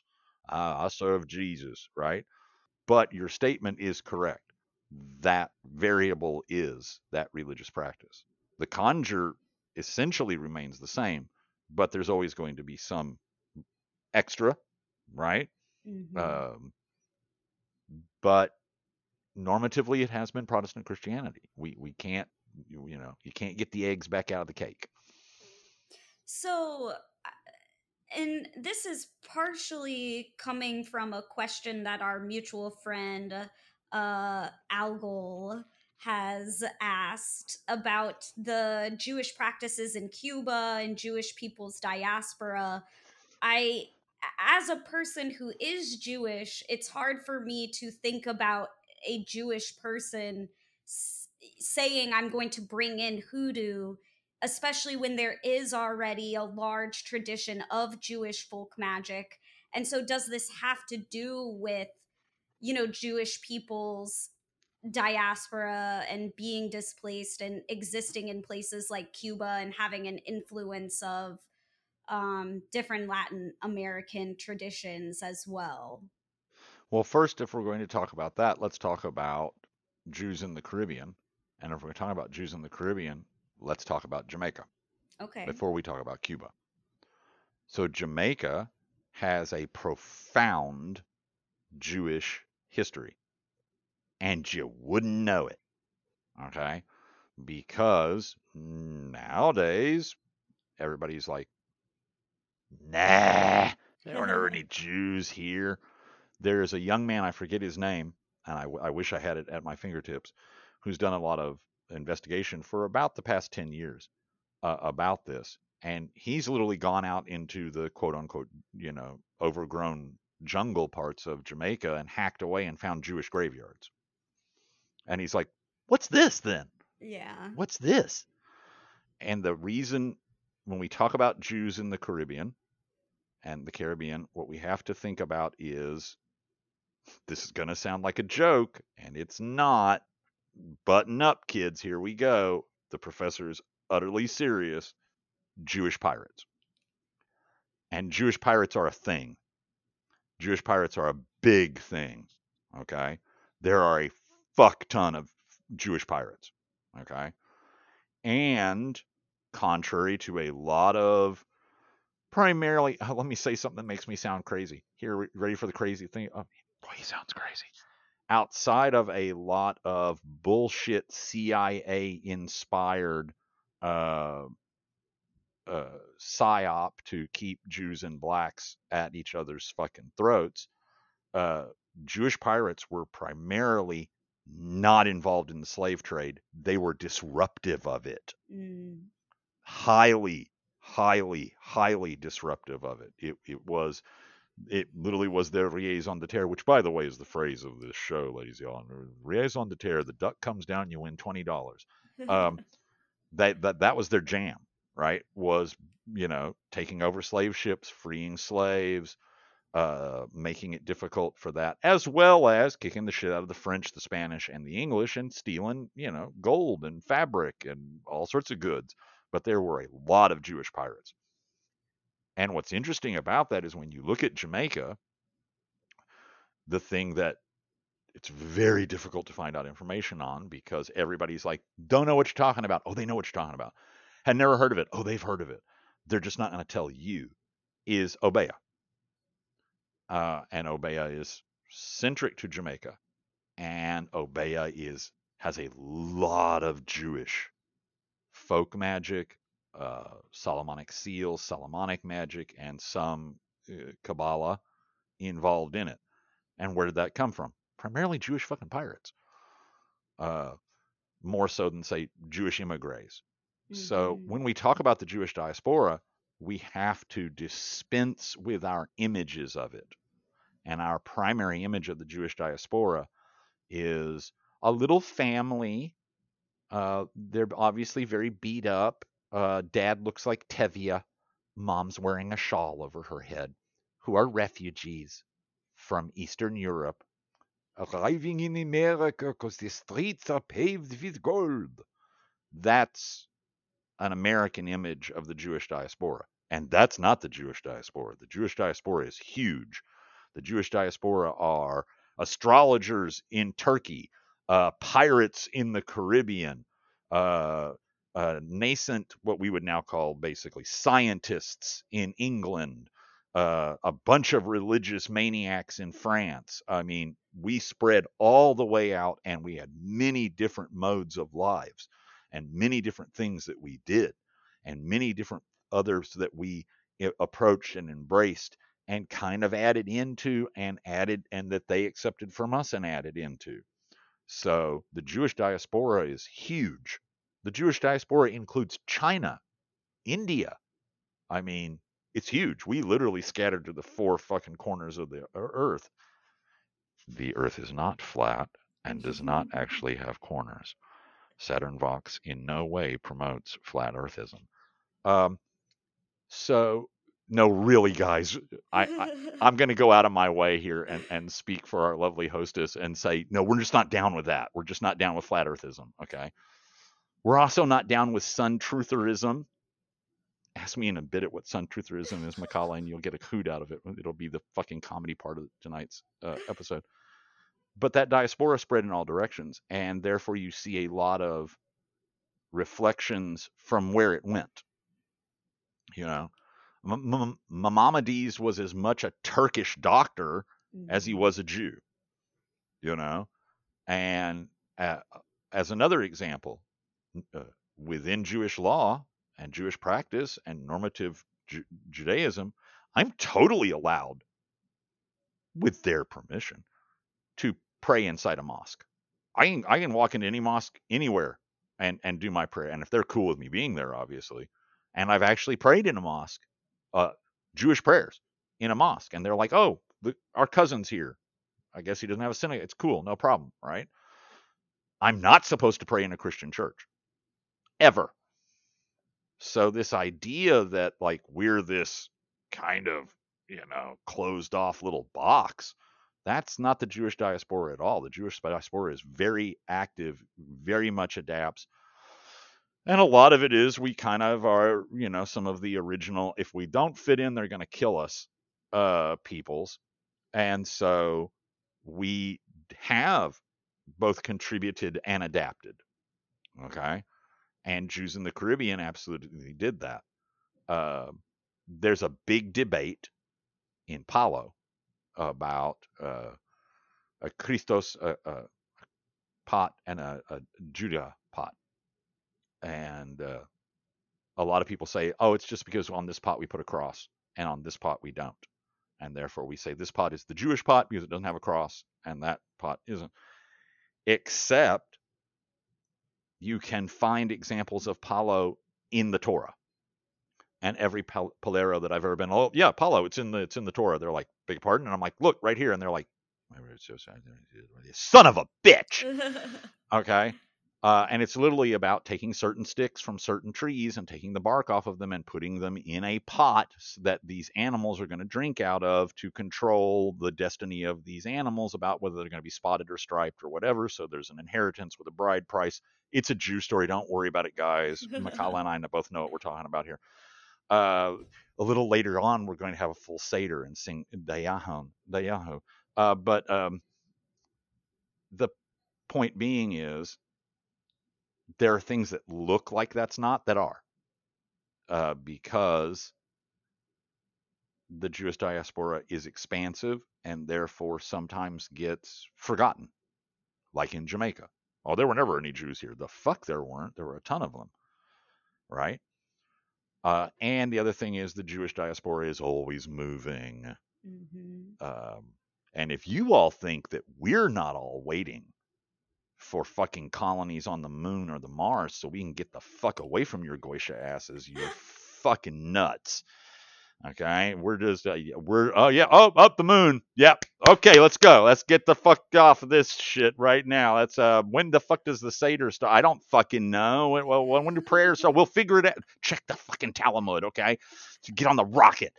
Um, it's always expanding. It's always expanding. You know, I mean since 1946, it's kind of stopped expanding, but that's another socio-political issue that we're not to bring the fuck up. Um, and even then, you could say that it is expanding in the sense that it's going back. Yeah. Right. But yeah. So in terms of Jews in Cuba, they were there. Yeah. There's there's still some very beautiful uh, synagogues uh, in in Cuba, uh, and and it's been a reflection. Uh, it influenced Obeah. It has had influences in Palo, talking about uh, Cuba, um, and which is not to say that it is the secret or it's the root or it's the no, it's just a contributor, right? We we've been there too, you know. Uh, there, there obviously probably would not be Solomonic magic uh, without that be, that'd be weird, right? Solomonic magic without Jews, huh? I, I, ted magic with Bob. It's Bob Bobic magic. Uh, no, Solomonic. Yeah. I mean, I don't know that I answered your question. I, I hope that you know if no, he's listening, yeah. that satisfied him. Uh, my my my takeaway from that was well, Jewish people have always been um you know, merging and contributing to whatever place they find themselves in. And when they see solidarity between we are oppressed and you are oppressed, so let's trade uh, powers of liberation, then of course it would make sense why a, a Jewish, uh, you know, folk practitioner would end up picking up a hoodoo practice. Right. The other thing you have to remember is that during the Northern Migration, when now emancipated uh, black individuals are coming into places like Chicago, uh, Detroit, but not quite as much because you know the motor industry hadn't started really. Uh, Baltimore, New York, etc.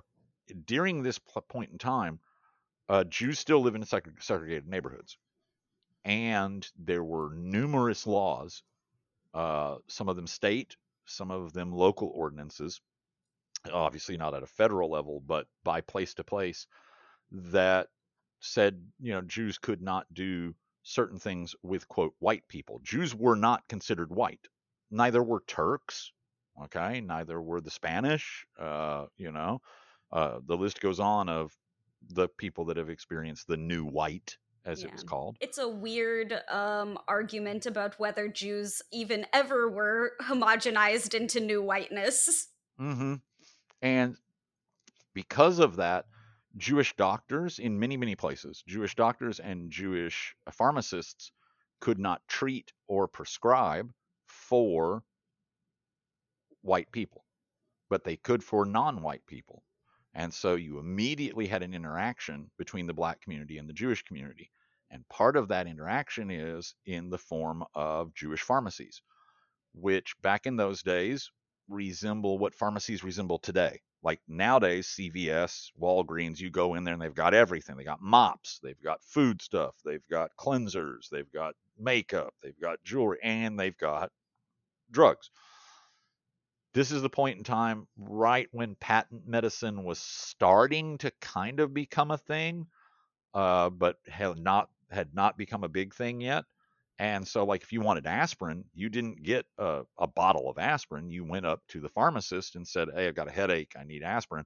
And he would grind it up, mix it up, put it in pill forms. He'd say, Come back in 30 minutes, come back in an hour.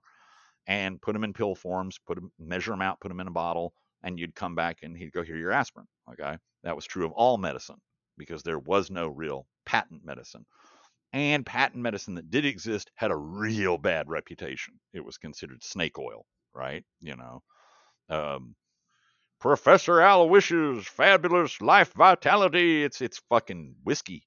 It's whiskey and a purgative. It, you know, it gets you drunk and makes you shit, and therefore you feel a little better. Um, and so that meant that African Americans were coming into the pharmacies to buy these things, mm-hmm. patent medicines, etc.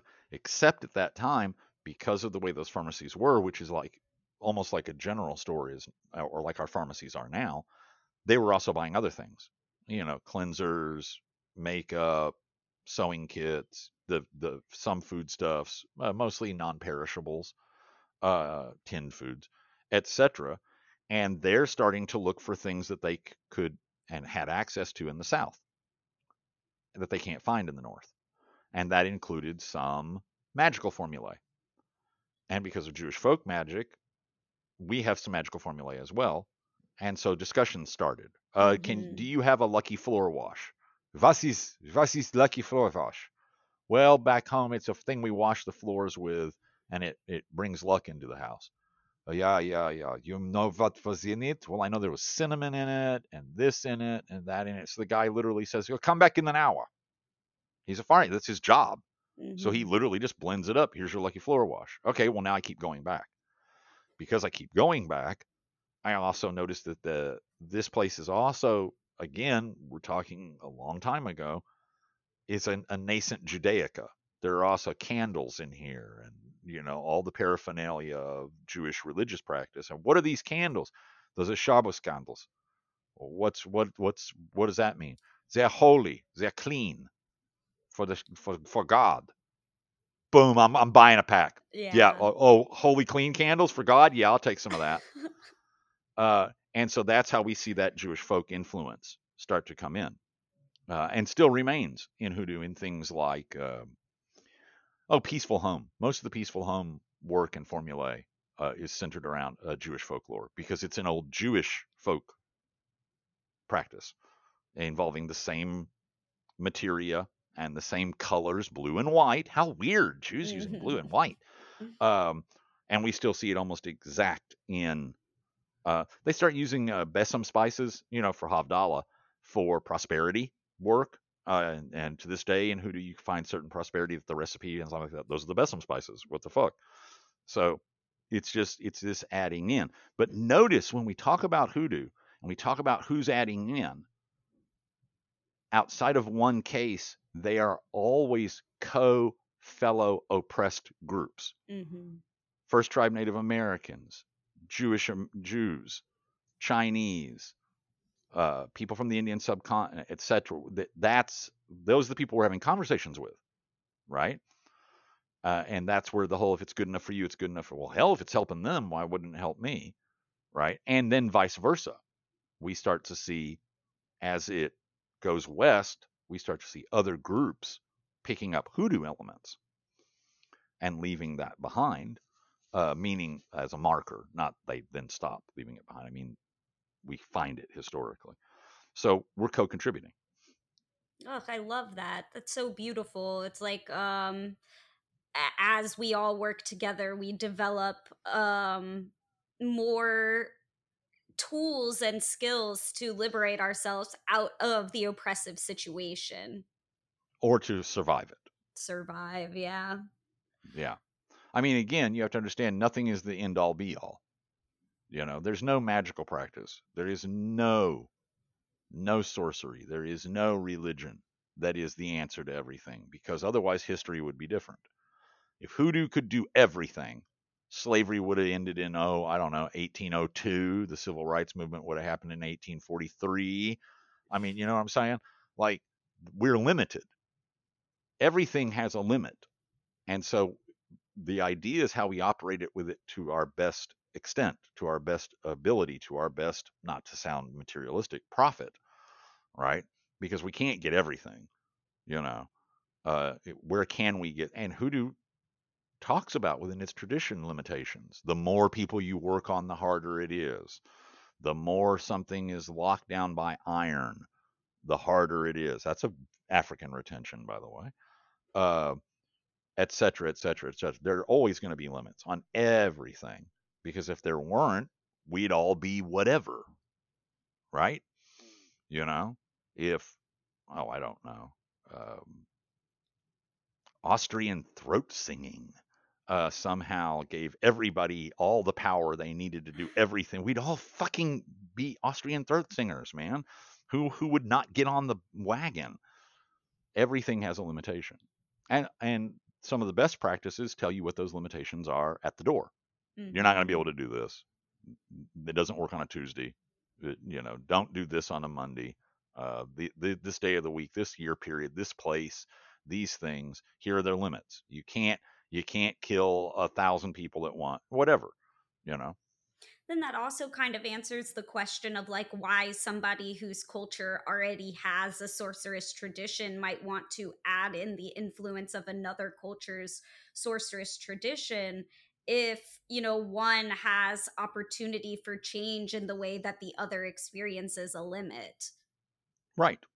And again then we come back to our who's driving too fast who's driving too slow i don't care for a szechuan enchiladas conversation because one of the worst things you can have is when someone becomes so eclectic that they're almost schizophrenic mm-hmm. right there's no rhyme or reason here anymore it's it's it's so there's no grounding anymore.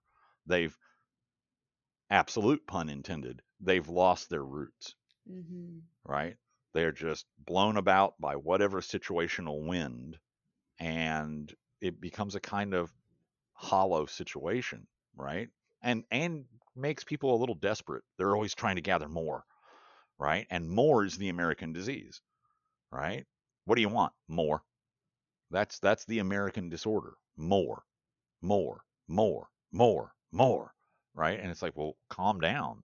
Don't you have enough? No. I mean, if you want to know how you end up with a, a Bill Gates or, uh, you know, uh, what's his ass name from Amazon, uh, I so dislike him, I don't keep his name in my mind.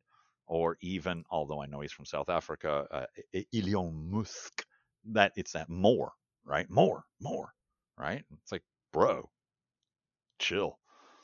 And but we can do that to ourselves, right? I need more magic. I need a different thing. I need a whatever. I'm going to add a little Tibetan throat singing into this. And it's like, mm-hmm. do you need to? You know? And again, in our conversation, we kind of, you said one of the things about, you know, learn the rules before you break the rules. And even if it's not breaking the rules, even if it's just being inspired uh, or individualistic, which it might still be grounded in the rules, but it's yours, you still need to learn the rules, right? And so one Father's Day long ago, you were probably in middle school. Uh, I took my father, may his memory be a blessing, uh, out for a Father's Day lunch. And I took him to the best restaurant I could find. I was like, Dad's Day. And this place had a, a menu that was like two inches thick. Okay. Like, you know, when they set it on the table, it was like, boom. Mm and he had been real happy and you know we were out and uh, he saw this menu and he kind of made a face and i was like what's wrong dad and he picked up the menu and he said oh well well, I appreciate you taking me out and everything, but uh, nothing here is going to be really good. And I said, What? And he said, Well, you know, I mean, it's all going to be good. You know, it's a fancy place. They got a lot of customers. People aren't fools. But nothing here is going to be, you know, exceptional. And I said, well, Why? Like, no offense, bro. We just sat down. And he's like, Oh, look at this menu. It was like two inches thick. They got every different kind of food. He said, I would have rather you took me to a fried chicken place. And my father did not like fried chicken where the menu was on a, three by five index card. You know, like they had three things because you know it's going to be the best goddamn thing you've ever had because that's all the hell they have and they're still in business. Mm-hmm. But these guys got 56 different choices. That means everything is going to be okay. At the time, I was like, hey, fuck you, man. I'm trying to take you out for fucking Father's Day here. Like, thanks a lot, pal. But the more as time and years went on that I ruminated on it, I went, you know, he's fucking right. God, he was always fucking right. Uh, do something, do it really well, accomplish it, and then say to yourself, do I want to keep doing this? Do I want to change? Do I want to add in? Do I want to try something completely different? Don't do it halfway down the path, right? Know what you're doing. Mm-hmm. And then you can make changes. Then you can expand, or then you can drop it and say, I don't want to do that anymore. You know, and I can get something else. There's nothing wrong with a certain uh, with a certain kind of attitude of eclecticism, uh, of, of of containing multitudes. You know, we don't want to be one trick ponies. But if you're going to do something, do it well. Really understand it. Really know it you don't have to become a PhD. You don't have to have it as your profession, but you should be really grounded in it. So then you can make those choices about change, alteration, addition, subtraction, or abandonment, or moving on to something else uh, just as a form of enjoyment or just to enrich yourself. But too many people, you know, they uh, class two, they go, oh, I got it now. And it's like, you totally don't, bro. You know, and then they want to alter it. And, and, and at the same time, we should demand of teachers, philosophies, systems that they be receptive of some of our needs as well. Right? Uh, I can't do it that way. Mm-hmm. Well, you're fucked. Oh, okay. Well, then why did I waste my time with this? Right? You know, there has to be some give and take there's that. Uh, are you going too fast or too slow again? Right. Yeah. That's a free gift from me to you. You can use that now for the rest of your life. Just carry on with it. It's fantastic. It came from a rabbi. How could it not be good? Uh, there you go. Blessed advice. Um, all right. Well, I I've been loving this conversation about the history uh, of hoodoo, but I'd like to move more into the more practical nature of it now, specifically involving your practice with playing cards. So, it can you start by kind of giving us a bit of a historical information on why the playing cards became the divination of choice in uh, hoodoo and conjure? So I would not necessarily say they were the soul. I mean, uh, we did have a tradition of reading bones, uh, and that actual exact tradition has been lost. We don't know exactly how it was done. We know Boo. it was primarily done with possum bones, uh, but we do know that sometimes it was done with chicken bones, and we really don't know exactly. We have recreated and tried to put some things back together, but it has been lost. There's also been a lot of candle divination in hoodoo. There is a fair amount of folk astrology um, in hoodoo. Uh, there is a lot of being spirit guided, uh, where we just haven't, you know, sort of impression from spirit or informed from spirit in terms of kind of divination.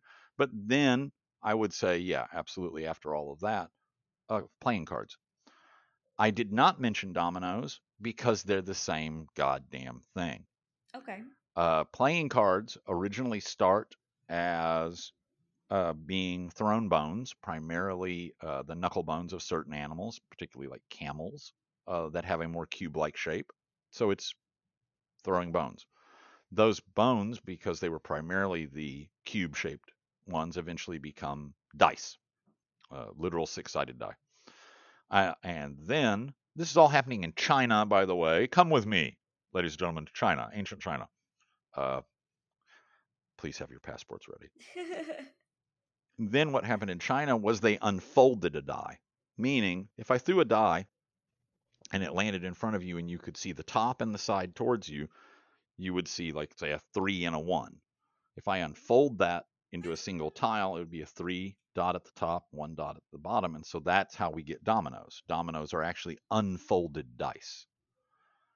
That then led to a proliferation of dominoes in China. They were brought to Europe uh, primarily by Dominican priests, hence the name, um, as well as the fact that the Dominican priest cowl was brown on the outside, white on the inside, and so it resembles the front and back of a domino. Uh, but that's why we call them dominoes. Anyway, back in China, they become wildly popular uh, for all sorts of things, games, divination, etc. And so we start seeing paper dominoes because physical uh, substance dominoes are very heavy. Uh, they cost money. Uh, the you know poorer people can't afford that, but they can't afford paper dominoes. In fact, uh, these then develop into a more stylized paper slip that at one point in time even had monetary value. So you would play the game with these paper pieces and win other people's pieces. Um, meow. Uh, and then that was worth money. You could exchange that for goods and services. Uh, what's interesting about that is that led to a whole slew of uh, Asiatic games in China and Japan uh, that were centered around that concept. So if you want to know how did you get Pokemon or games like that where you win other people's cards, that's where it starts. And in fact, one of the largest playing card company producers for a very long time in the world, uh, it was one of their first things that they really did. Like they were, that's what they were known for is we make playing cards, was a little company called Nintendo. Wow, I did not know So- this. Then these paper dominoes get taken into the Mediterranean uh, and into Africa, northern Africa, and in Egypt they get taken up by the Mamluk Empire, and they become much more stylized. They're broken into four sets, uh, uh, scimitars, uh, polo batons, uh, coins, uh, vessels. Does that sound familiar to anybody? um, and they become these elaborate things with all sorts of Arabic writing around them. We do not have a full deck. We have a partial deck, several partial decks that have primarily been found because again, it's ephemera, it, it paper, it deteriorates, but we have a lot of them, and they're highly stylized. They're very, very beautiful, uh, and they start stylizing the thing, right? Like I'll draw six uh, polo batons uh, for the six, and lots of beautiful Arabic calligraphy around it. That then comes into Moorish Spain. From Moorish Spain, it comes into Christian Spain. In Christian Spain, they start being more, again, think about a domino. A domino is thin and tall, it's like the shape of a playing card. By the time it's in Moorish Spain, these are now card cards, right? And from there, it goes into France, well, into Spain, uh, into France, into Switzerland, into Germany, and slowly these symbols start becoming more codified, eventually leading to hearts, diamonds, spades, and clubs. Except in Germany, where they're fucking weird. They're acorns and bells and whatever. Um, and the interesting reason for that is they more closely resemble the original Chinese cards. Mm. So you can say, well, why the fuck do the German cards resemble the Chinese cards more than the new European cards? That's because of a guy named Chinggis Khan uh, and a little golden horde he had uh, that swept all the way into Germany. And that's also the reason that you can enjoy a hamburger, uh, by the way. So the Golden Horde, at the beginning of the day, they would chop up meat uh, and they would add to it oh, primarily like onion juice Uh, then they would wrap that in leather, and they would place this uh, onion or other kind of uh, uh plant material that helps dissolve um, meat, breaks it down, up in leather, and they would put it in between the horse and the saddle, and then they would ride all day. And so at the end of the day, when they take that out, the body heat of the rider and the horse have cooked it. And they took that all the way into Germany. And in Germany, they turned that into what's called a Hamburg steak. And then from being a Hamburg steak, it eventually becomes a hamburger. So the next time you go to McDonald's, the reason you can order a hamburger at McDonald's is because Chinggis Khan and the Golden Horde invaded Germany. So, true story. So then eventually America. Okay. Uh, so now we have the playing cards, and they have a very, very old history. They stretch all the way back to China. They stretch all the way back to originally being bone throwing. And although we accurately now say of them that it's a form of cartomancy, they are still a form of sortilege. And so they most resemble like throwing bones. We're still throwing out cards mm. and seeing a pattern, but we're seeing a pattern within the cards rather than necessarily where the cards themselves fall, say within a circle or a square or a prepared mat. But they're still sortilege even though again cartomancy but cartomancy came after sortilege right? It's a it's a refinement. It's a refinement. It's a child to the parent. And they became popular. Why did i waste all this time telling you all this cool shit? Because the answer to her question is incredibly boring and the answer is because they're ubiquitous they're and see how boring that was they're ubiquitous they're they're, they're everywhere. They're cheap. you can buy them. They're easily made. They're easily disposable. They used to have white backs on them, so you could write on them easily, and they have been written on as invitation cards, address cards, uh, IOUs. Uh, they've been torn in half, and one half uh, cut in particular careful patterns. One half left with a child left at an orphanage. The parent keeps the other piece so that someday when they come back for the child, they can put the two pieces of the playing cards because they're ubiquitous. They're everywhere. You can get them easily. That is the primary reason. But see, that's a kind of quick, boring answer. They're they're they're, everywhere. No, I like I like that answer. I like the nuance extension of the answer, but even the shorter, you know, their ubiquitous answer. I had a a great moment of inspiration when talking to another one of our mutual friends, Peter, Peter Lakem, uh, yes. was showing me how Oh yeah, wonderful. I love him so much. Um, but he was showing me like take if you draw a playing card and it and we see like this is the malefic, then we want to find the the the fulcrum, what sits on the other end of the fulcrum. So like the benefic uh, opposite of the malefic, and we can cut up the benefic card and slowly each day place it over what's going on yep. on the maladjusted one to create change. And I was like, oh yeah, that that is not something I would ever do with my tarot cards, being the way that that tarot is designed. But have and like, how expensive they are exactly. Uh, yeah. and and this idea that like oh, it doesn't matter. I'll just cut up some of my cards. I'll go out and I'll buy another five dollar pack of playing cards tomorrow. It's fine. And Dollar the white background as buck. well. Oh, see, yeah. there you go.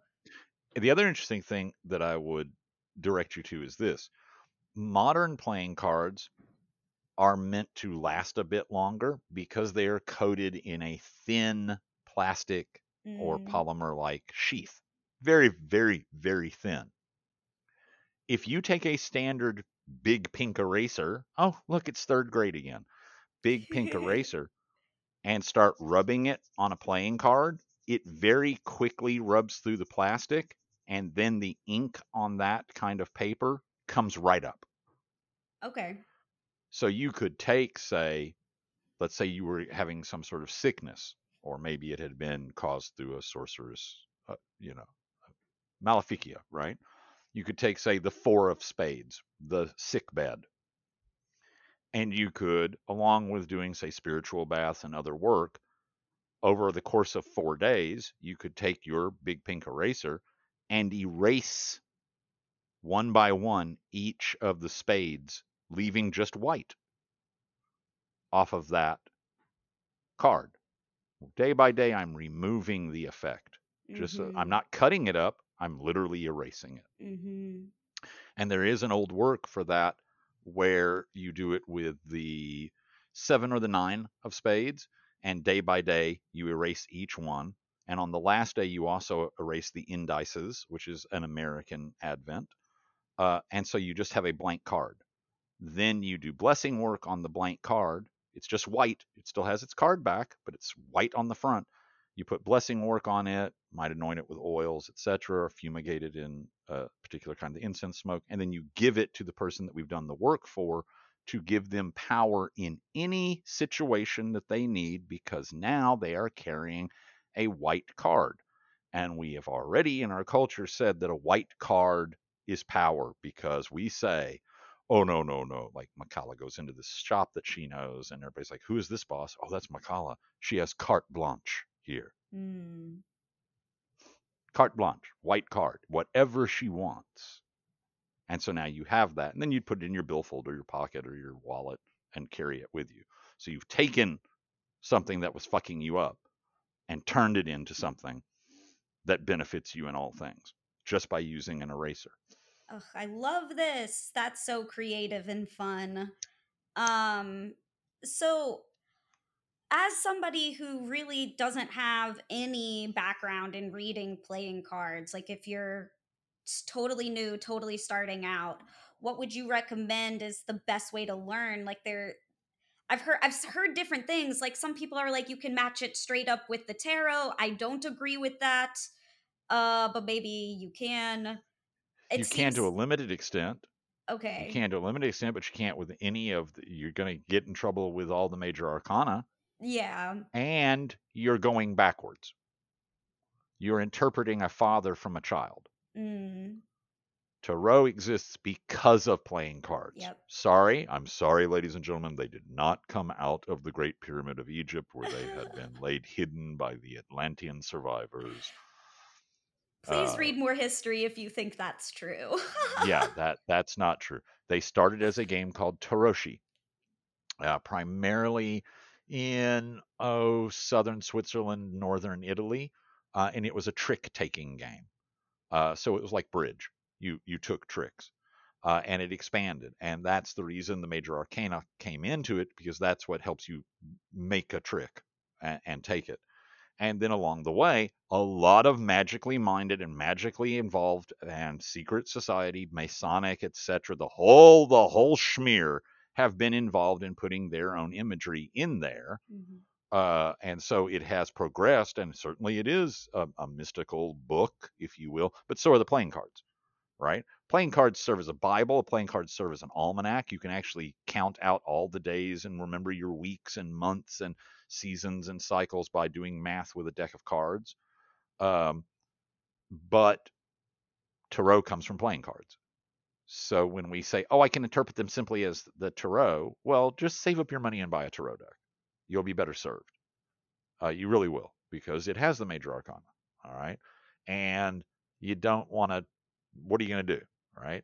So I would say the best thing is there are numerous, numerous, numerous historic books written about this. The best way is find an old person that reads playing cards and sit with them.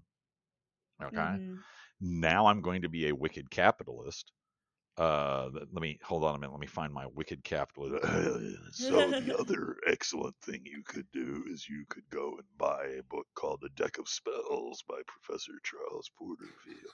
Yeah, okay, there. We I paid the bills. Okay, um, that's the thing. No, I, but it's one of those books. But it has a lot of information on, in it from other older books. Uh, uh, Charles Shrewsbury, Muhammad Ali, not the boxer uh, and others wrote numerous in the 19 from about the 1890s to the 1930s. There were dozens and dozens, hundreds of books about reading cards. And the thing you've got to remember about playing card readings is there are hundreds of different ways.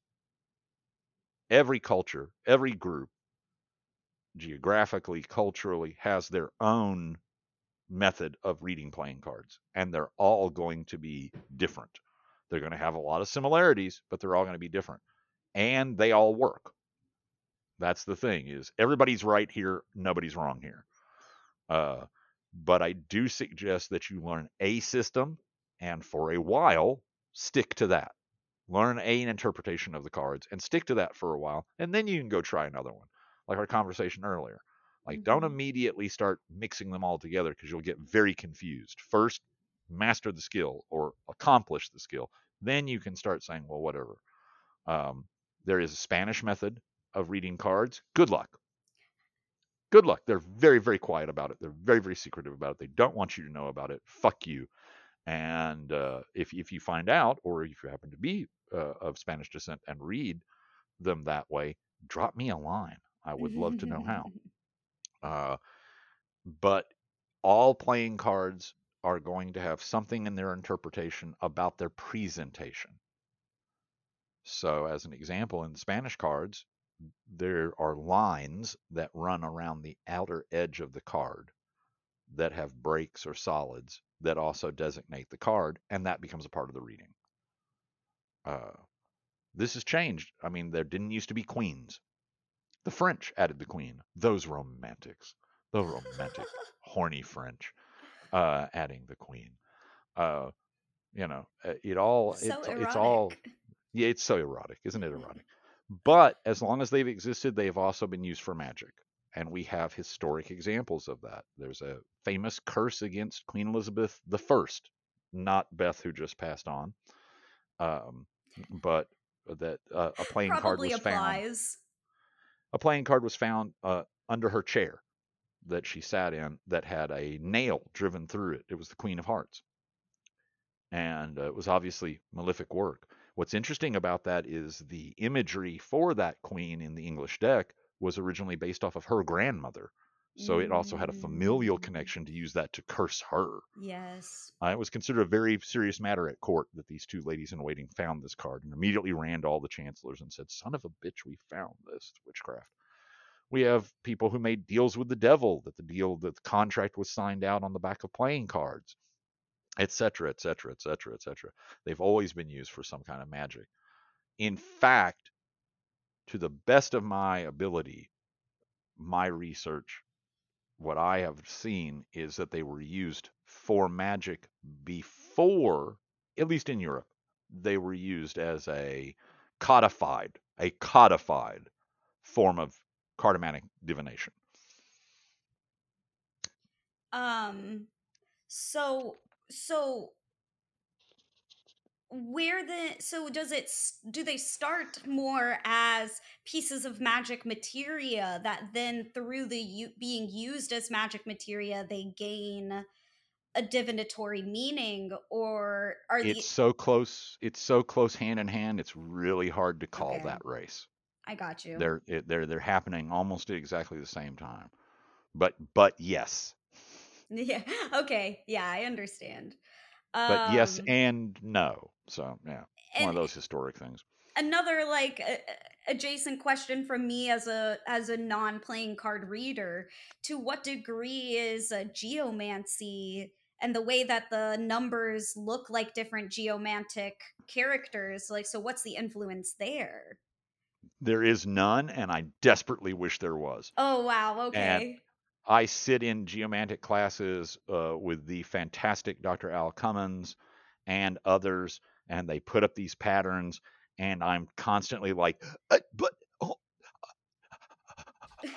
almost, almost. Like, why are you, why are you, oh, just uh, like this itch, right? Like this place I can't touch that I'm feeling it. Like, tickle uh-huh. me the uh-huh. right way, Elmo. You know, I can't, it, it, as far as I can tell, they don't have a relationship. Interesting. But okay. boy, it sure does feel like they do. Maybe uh, there's like a lost memory there somewhere. I think it's just the way they look. I think yeah. it's, you know, like everybody likes to c- conflate hoodoo and voodoo. And I'm like, well, the similarity between the two is the same relationship as poodles and noodles. It just sounds the same, guys. You know? And it's just these are spots, these are pips, and they look the same, but there they there are more, there are less, and it just the patterns are different. You know, I don't know. A successful geomancer might be able to do something, but I have not been able to bridge a gap there. But boy, I would love to, but nah, there's it's not there. Okay. So, in terms Except, of, wait, I'll say this, except that they are both calculatory systems. And that is very important because there are a lot of forms of divination that are non calculatory, right? They don't give yes, no, tomorrow, today, right, left. They give impressions. They give bigger pictures. They give Jungian, uh, Carl, that Nazi Jung, uh, uh, kind of imagery. Whereas geomancy and playing cards are calculatory. I can give you a yes, no, left, right, up, down, hot, cold. So then that kind of answers the question I was going to ask next, which is like, is there a reason to pick, you know, say, do, learning playing cards over something like the tarot? And it sounds like it's because, well, tarot isn't as good at giving you those kind of immediate number based calculate. Not as good. I wouldn't say It it, used to be. do it. It used to be. So here's the thing, like like earlier we talked about evangelical Christianity, right? Mhm. And how that changed a vision of Christianity. The the Tarot of today is not the Tarot of 100 years ago. Like Tarot has become more ambiguous, more Jungian, more about the psycho the unconscious, more about imagery, but it didn't used to be. It used to be it could still you could still go back and make it back into a calculatory system because again it descends out of playing cards. You can do the same thing. I mean, to what? Maybe you'll have to explain to me what you mean by that. Because, for example, in tarot, I know like, okay, this pip card is associated with this decan, but I've tested it where I've said, when is something going to happen? And it doesn't always happen in in that decan, even though that was the card I picked. So that's made me think: Is it because not enough people care about this connection anymore? The, did the cards ever care about it? Are the spirits responding to the fact that I'm ambiguous about whether this is meant to work this way or So the easiest calculatory system in a set of playing cards is going to be a yes no based on color. oh okay. Okay. Three red cards is a yes. Three black cards is a no. Two red cards and a black card is a yes, but. Mhm. Okay. Two black cards and a red card is a no, however. And that's calculatory. And you could potentially do the same thing with Tarot. Yeah, of Part of part of what made Tarot less calculatory is how the imagery gets loaded and loaded and expands and expands and expands until it becomes more and more and more complex and thus becomes a little more impressional, a little more like, well, what is this? You know. But the fact of the matter is we're at a point right now where there's almost nobody, no offense, who's reading every card of the tarot with its full imagery. Mm, Okay. yeah, Almost nobody's talking about what the fuck that rabbit's doing. Right? What's what's the little rabbit doing? Well, he's just a rabbit. Look, the point is we're talking about fertility here and blah blah blah. Okay, but what's the rabbit doing? Why is he in the card, right? Like one of the things that separates a lot of tarot readers is those who understand that some of these cards, their backdrops are fake. They're on a painted canvas and these are people on a stage. And other cards, the backdrop is real. They're actually in a garden and you can tell by looking at the bottom of the card and seeing where the how the, the line of the horizon folds like oh that's drapery. Oh son of a bitch this is fake. They're on a stage. Right? That's a big difference between tarot readers right there because there are a lot of people that right now will be listening to this going he said what?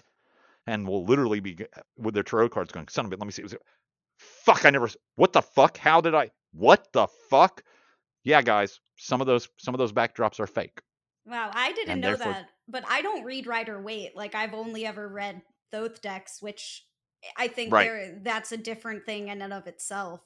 oh now we're off to really like yeah can somebody reload uh Aleister's fucking uh, uh opium pipe Mm.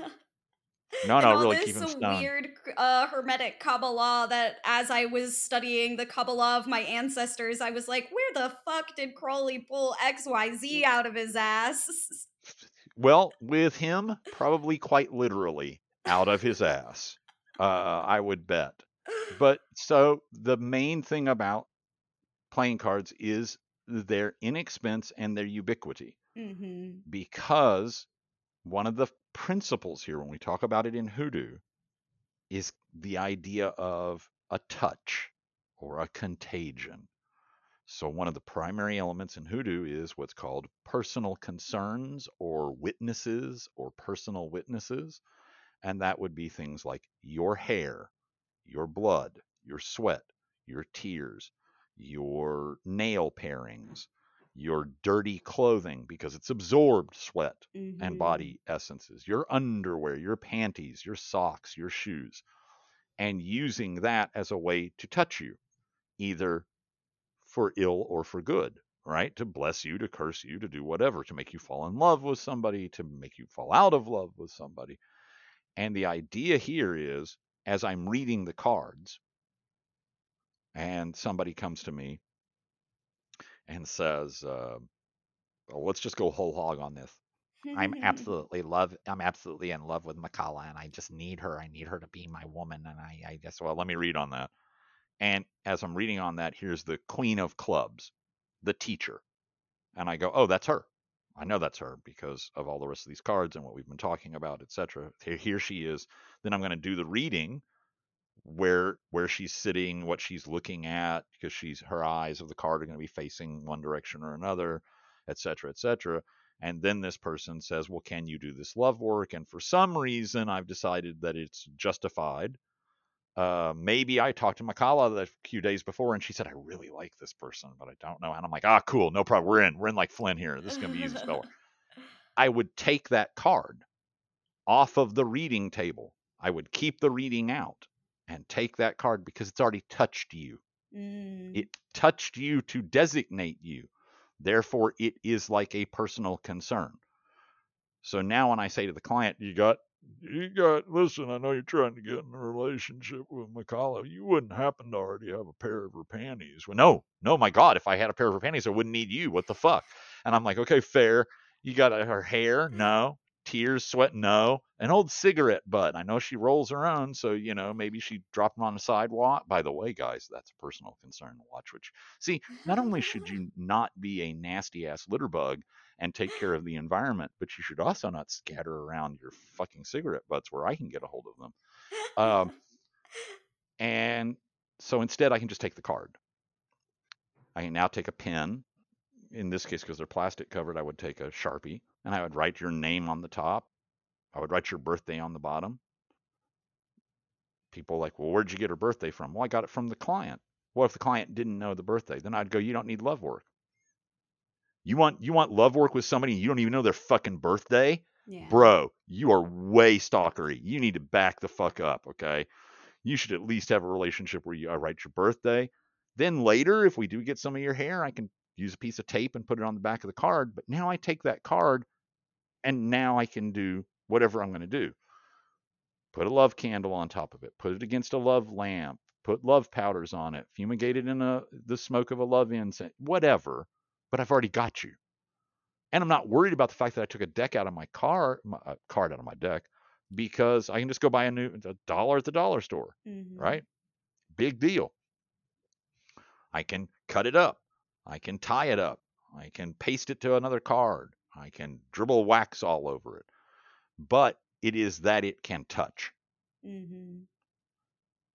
The reading itself, the divinatory process itself, establishes the connection.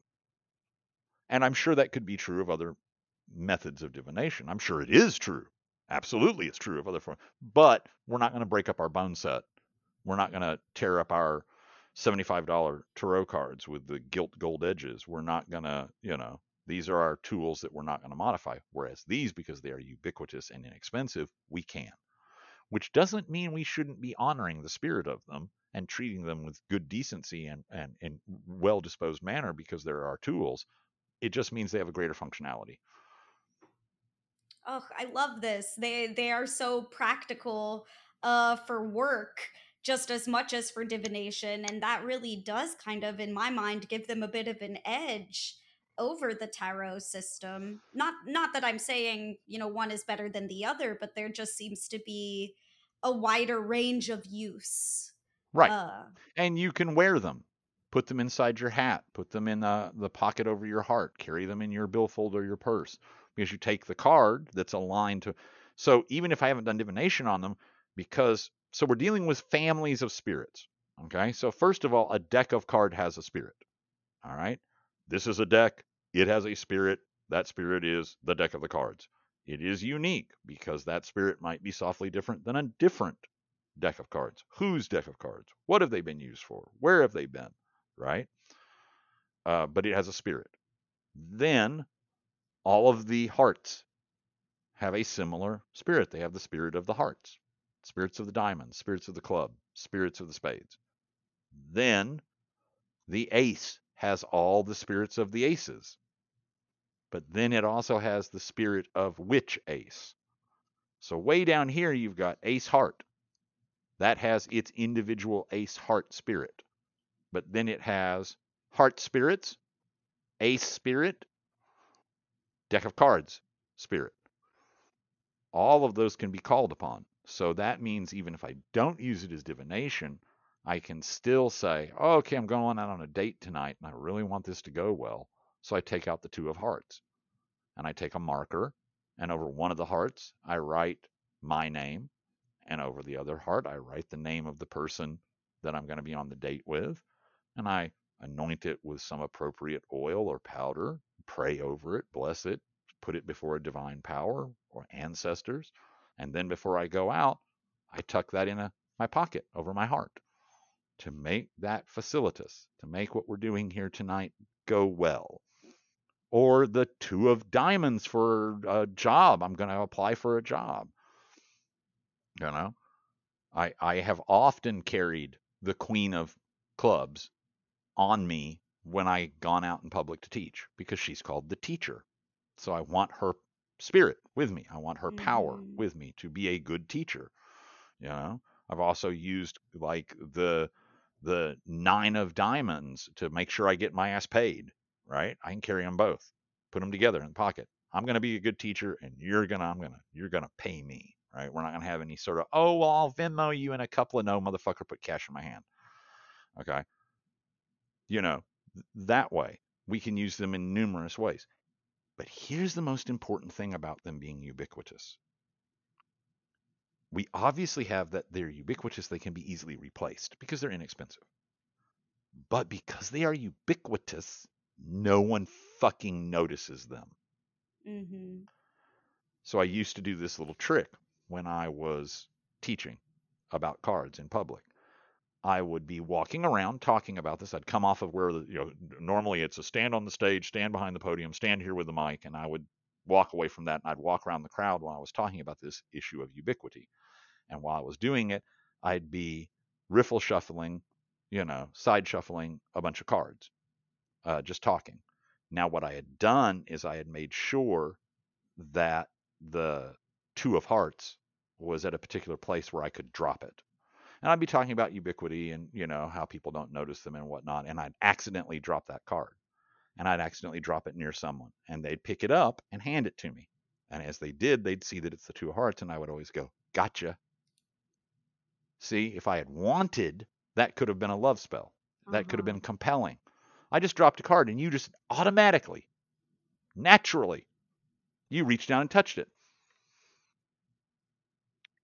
If you woke up tomorrow, you yourself, with your background and your knowledge, and you went out on your front porch or in front of your apartment or your condo or wherever the you live, and there were black rooster feathers that looked like they had speckles of blood on them and a yellowish powder, you would never touch that shit, right? You would immediately either be using on your own knowledge or you'd be on the fucking telephone with one of your elders immediately going, What the fuck, bro? What the fuck, sis? This thing here, let me take a picture. And your elder would be going, Don't take a fucking picture of it. Are you nuts? Don't send it to me. Like, fuck. Okay. But but if you walked out of your house tomorrow and there was a candy wrapper and an empty aluminum can, like you just took a drink from, and a uh, a kind of beat up looking playing card that you hadn't turned over yet, and when you turned over it was the seven of spades, you wouldn't think jack shit. You'd go, fuck this goddamn neighborhood, or this goddamn hallway, or these fucking people, man. This shit in front of my door. What would you do? You'd pick it all up and throw it in your trash. You would pick up the curse card that I left on your goddamn doormat and bring it into your house. Thank you. You would do that for me. I don't got to slip it under your door. I don't got to get inside your house and hide it in a book under your rug in your couch. I'll, I'll leave it on your doorstep and you'll pick it up and bring it inside because it's just a fucking playing card. They're everywhere. You see them in the street all the time. Boom. That's the reason it's important that they're ubiquitous. They're not noticed. I love this. It's a very cunning. And cunning man, conjurer, right? If I could get into your house, I could leave a card for good or ill. Uh, ladies and gentlemen, as we're talking, there is a beautiful bookshelf behind our lovely hostess. And you could be like cooking in your kitchen because we're going to have a meal or we're just hanging out or whatever. And I could just take that card, blessing, cursing, whatever, and I could slip it into any of those books and leave it and walk away. Now it's in your house. Someday you're going to pick up that book and go through it and you're going to go, when the hell did I use a playing card as a bookmark? Huh, I don't remember that. But you're not going to go, holy shit, I bet three years ago Professor fucking Porterfield. No, you're going to go, when did I do? I could leave it under your couch and you'd go, when the fuck were we playing cards? Like if you have a deck of cards in your house, the first thing you're going to do is check to see if the backs are the same and go one, two, three, four, five, six, seven. Eight. God damn, I don't want my deck of cards to not have a, yeah, that'll ruin a hand of poker, right? But you're not going to flip out. But a little cloth doll, like a little the size of a worry doll, you're going to go, what the fuck is that? Why is that Yeah. here? I didn't buy that. A little packet of herbs. Everything else, you're ready. You go, meh, what the fuck? Let's assess what's going on here. You know, if somebody you liked left it and it's obviously a piece of love work, you might go, oh, how cute. Okay, I'm taking it into the bedroom now, right? But, you know, they're ubiquitous. We almost don't see them. But in this uh, case, we're not adding names or birthdays to the card. We're just dressing and praying over the card and then leaving it. Waking the card up, telling that we're conjuring, waking the card up, telling it what we want to do. Hey, spirit, do this for me. Here's our what I'm going to do for you, etc., etc. All of that. Notice that you will see Instagram pictures, Twitter pictures of people who find little kind of altar spaces, little places where people have done work out in parks, parking lots, all sorts of places, and they're always like, "Yeah, I don't touch that stuff, but it's an interesting picture." Blah blah blah blah blah. You know, you got to respect other people's work. You never know quite what it's about, but it makes an interest. But boy, it gets me some Instagram likes. Yay! But these same motherfucking people will show in their hand, will show you, I found a bunch of playing cards today. They're just blowing around. I'm like, sure they were. Maybe they were. Maybe they were. Or maybe I'll never touch a playing card when I find it in the street. I don't care if it's a good card or a bad card. I'm like, up, let it. Let the card lay. Okay, that's good advice. To quote I the famous say. quote. Yeah, because it could have it could have Malefici on it. It could have blessings on it, but it's not for me. Right? So And then you'll start to notice them. You'll go in some business and see one tucked in the frame of a picture. And you'll start to go, ah, shit, that old man in Texas is right. It is all going on. Fuck. Uh, I love this. Um, I guess uh, one last question about uh playing cards here. I'm uh, I'm wondering about Lenormand. Like, where does Lenormand come in? Because they're like almost playing cards, but not quite. Okay, so Lenormand cards, interestingly enough, have fuck all to do with Madame Marie Lenormand and her fame. She did not read them. She did not invent them. She read straight playing cards. Mm-hmm. Much to her credit and her fame, and you know, read for Marie Antoinette and supposedly advised Napoleon. Uh, but she has nothing to fucking do with them. They actually come from a German game which uh, had a board that you put together. Uh, it was very fancy. Like it came with these pieces, and you made the board, and then you played with the pieces on it, and there were these cards. And it was called, uh, I won't even give it to you in German, I'll just give it to you straight in English. It was called The Game of Life. Mm-hmm. And they are a playing piece out of The Game of Life that then someone said, How the fuck can we sell this? Let me think. Marie Lamorna. No, you're joking. No, we couldn't. Yeah, we could. Are you kidding me? No, everybody will say, no, no, no, no, they'll do it. Nah, they won't buy it. What are you nuts? Are you kidding me, Solly? We'll be burnt to the ground. Come on, we got a dozen of these Game of Life. They're not fucking selling. Take the cards at them. We'll tell everybody Marie Lenormand used them. It'll be fantastic. A hundred years later, they're an accepted and functional form of divination tool. There you go. Wow. Okay. So and they really... they work. I'm not saying they don't work, but they are very different. They're they're more limited than playing cards, but you're going to get answers right? But the fact of the matter is, and this is not to put anything down, this is actually to elevate everything. You can take a bowl of water, do some sort of blessing on it, activate it, conjure it, call God, call the Orishas, whatever, dip your five fingers in it, and then go with your fingers casting drops of water down onto the pavement, a table, and you could read that. You just got to learn it. That could mm-hmm. that's absolutely a thing that has been done. It can be done again, right? Like that can be divination. That does not mean this is all make believe and we're just no. It means that the tool accesses spirit, and so we have to do that. Like you're going to get a better reading with any system if you talk to something first before you do it. Yeah. Whether that's a prayer to God or calling on your ancestors or calling on a spirit that is immediately associated to it. And we have a lot of that. We have a lot of Orisha or classic figures or historic personages or, you know, the mighty dead, etc., that are associated to a tarot deck, a domino, whatever.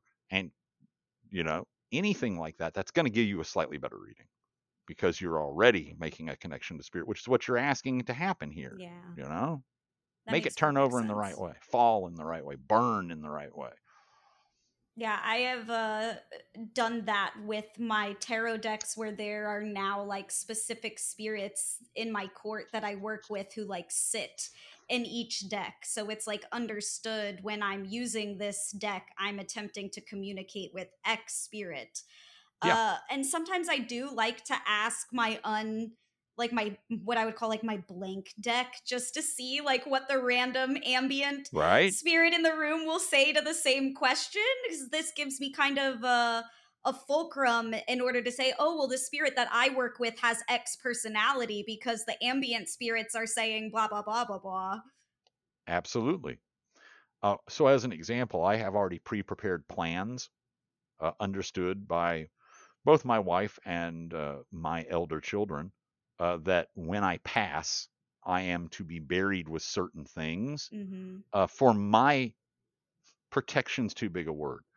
Uh, let's say my do not disturb sign, because not to sound arrogant, I know if I don't, I'm gonna spend fucking years dead with everybody going, uh, Professor Porterfield, help me now in this card reading. You were the guy who I had your book, and I and I'm just gonna be like, oh great, this asshole, sure, yeah. You know, I was sleeping, but no, I've got to help you read the cards.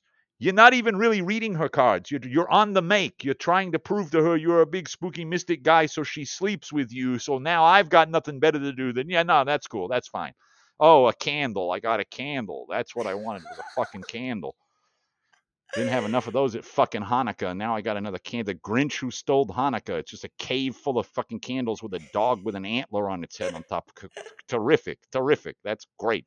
You couldn't have come up with a nosh. You couldn't come up with a nice bagel, something for a stale donut. Nothing. Fine. So yeah, I'm already like, no, bury me with this shit. I don't want to be bugged. Mm-hmm. You know. Oh, I love that. Well, uh, this has been an amazing conversation. I've loved both of the topics of exploration that we've gone over. Uh, I Thank do you. like to. My last question is always the same for all my Ooh. guests. Oh, neat. Uh, yeah, but maybe like inside a, the Actors Guild. That's cool. Exactly. Except it's kind of a carte blanche. I'm handing you a, a blank card. So oh, this okay. is uh, if there's anything that that you would be remiss if if you, we didn't say or discuss before we close out. This is your moment to fill the space with whatever you want to put in. Okay, I'm ready. I got this.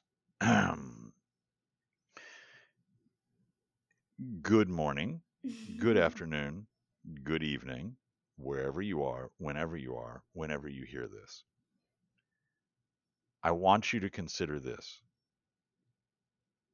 The two worst things that can be done to people in a society is to A, make them, force them to lie, to B, just so they can continue, and to give anybody a hassle about their existence.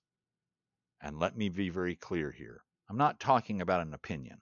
I'm not talking about a thing you could. I'm not saying, hey, leave the Nazis alone. No, punch them in the fucking face. Every time, all the time. What I'm saying is there are people around you that they exist. They they exist in a certain way, okay? And how they exist is not a choice. And we love to break it down. We love to say it is a choice. Women could just shut up and stay in the fucking kitchen. They're making a choice to dare to want rights. No, they're humans. Humans deserve rights. Black people could just stay segregated and out of my goddamn. No, they exist. Gay people made a no. They're fucking trans people that no. No. When you make someone vulnerable merely because they exist, whatever the fuck else you're doing in your life can kiss off. I don't care. It doesn't matter how much charity you're giving. It doesn't matter what a great guy or gal you are. It doesn't matter that you have friends. It doesn't matter. You're engaging in oppression and evil, and you are being wicked because no one would desire to be told that they simply can't exist as they are. And again, we're not talking about a political opinion, who your favorite sports team is, whether you like to dip original Cheetos in hot mustard. we're not talking about that shit. We're talking about your existence, who you are fundamentally. Nobody's fundamentally a fucking Nazi, okay? And so look at that. If you are not doing it, Mazel tov, good on you. If you're helping making sure it doesn't happen, Mazel tov, good on you. But look also as magical practitioners, as people who involve themselves in philosophical, esoteric, and magical systems. Is that going on around you? Is that going on with your elders? Is that going on with your co conspirators, your fellow travelers? And if it is, and you're not willing to call it out, at least get the fuck away from it because it's always going to end badly. Otherwise, I wish for each and every one of you that you are able daily to enter at the end of your day to enter your house justified. And thanks for listening. Ugh, I cherish that wisdom. I've cherished this conversation. Thank you again for joining me and for being so receptive to my weird schedule needs. Uh this has been a joy. Have you seen the people I hang out with on a weird on a weird met on a weird yardstick? You're you're you're low down. You're, you're... I'll take that as a compliment or as it an is. insult. no, it's a compliment. Good.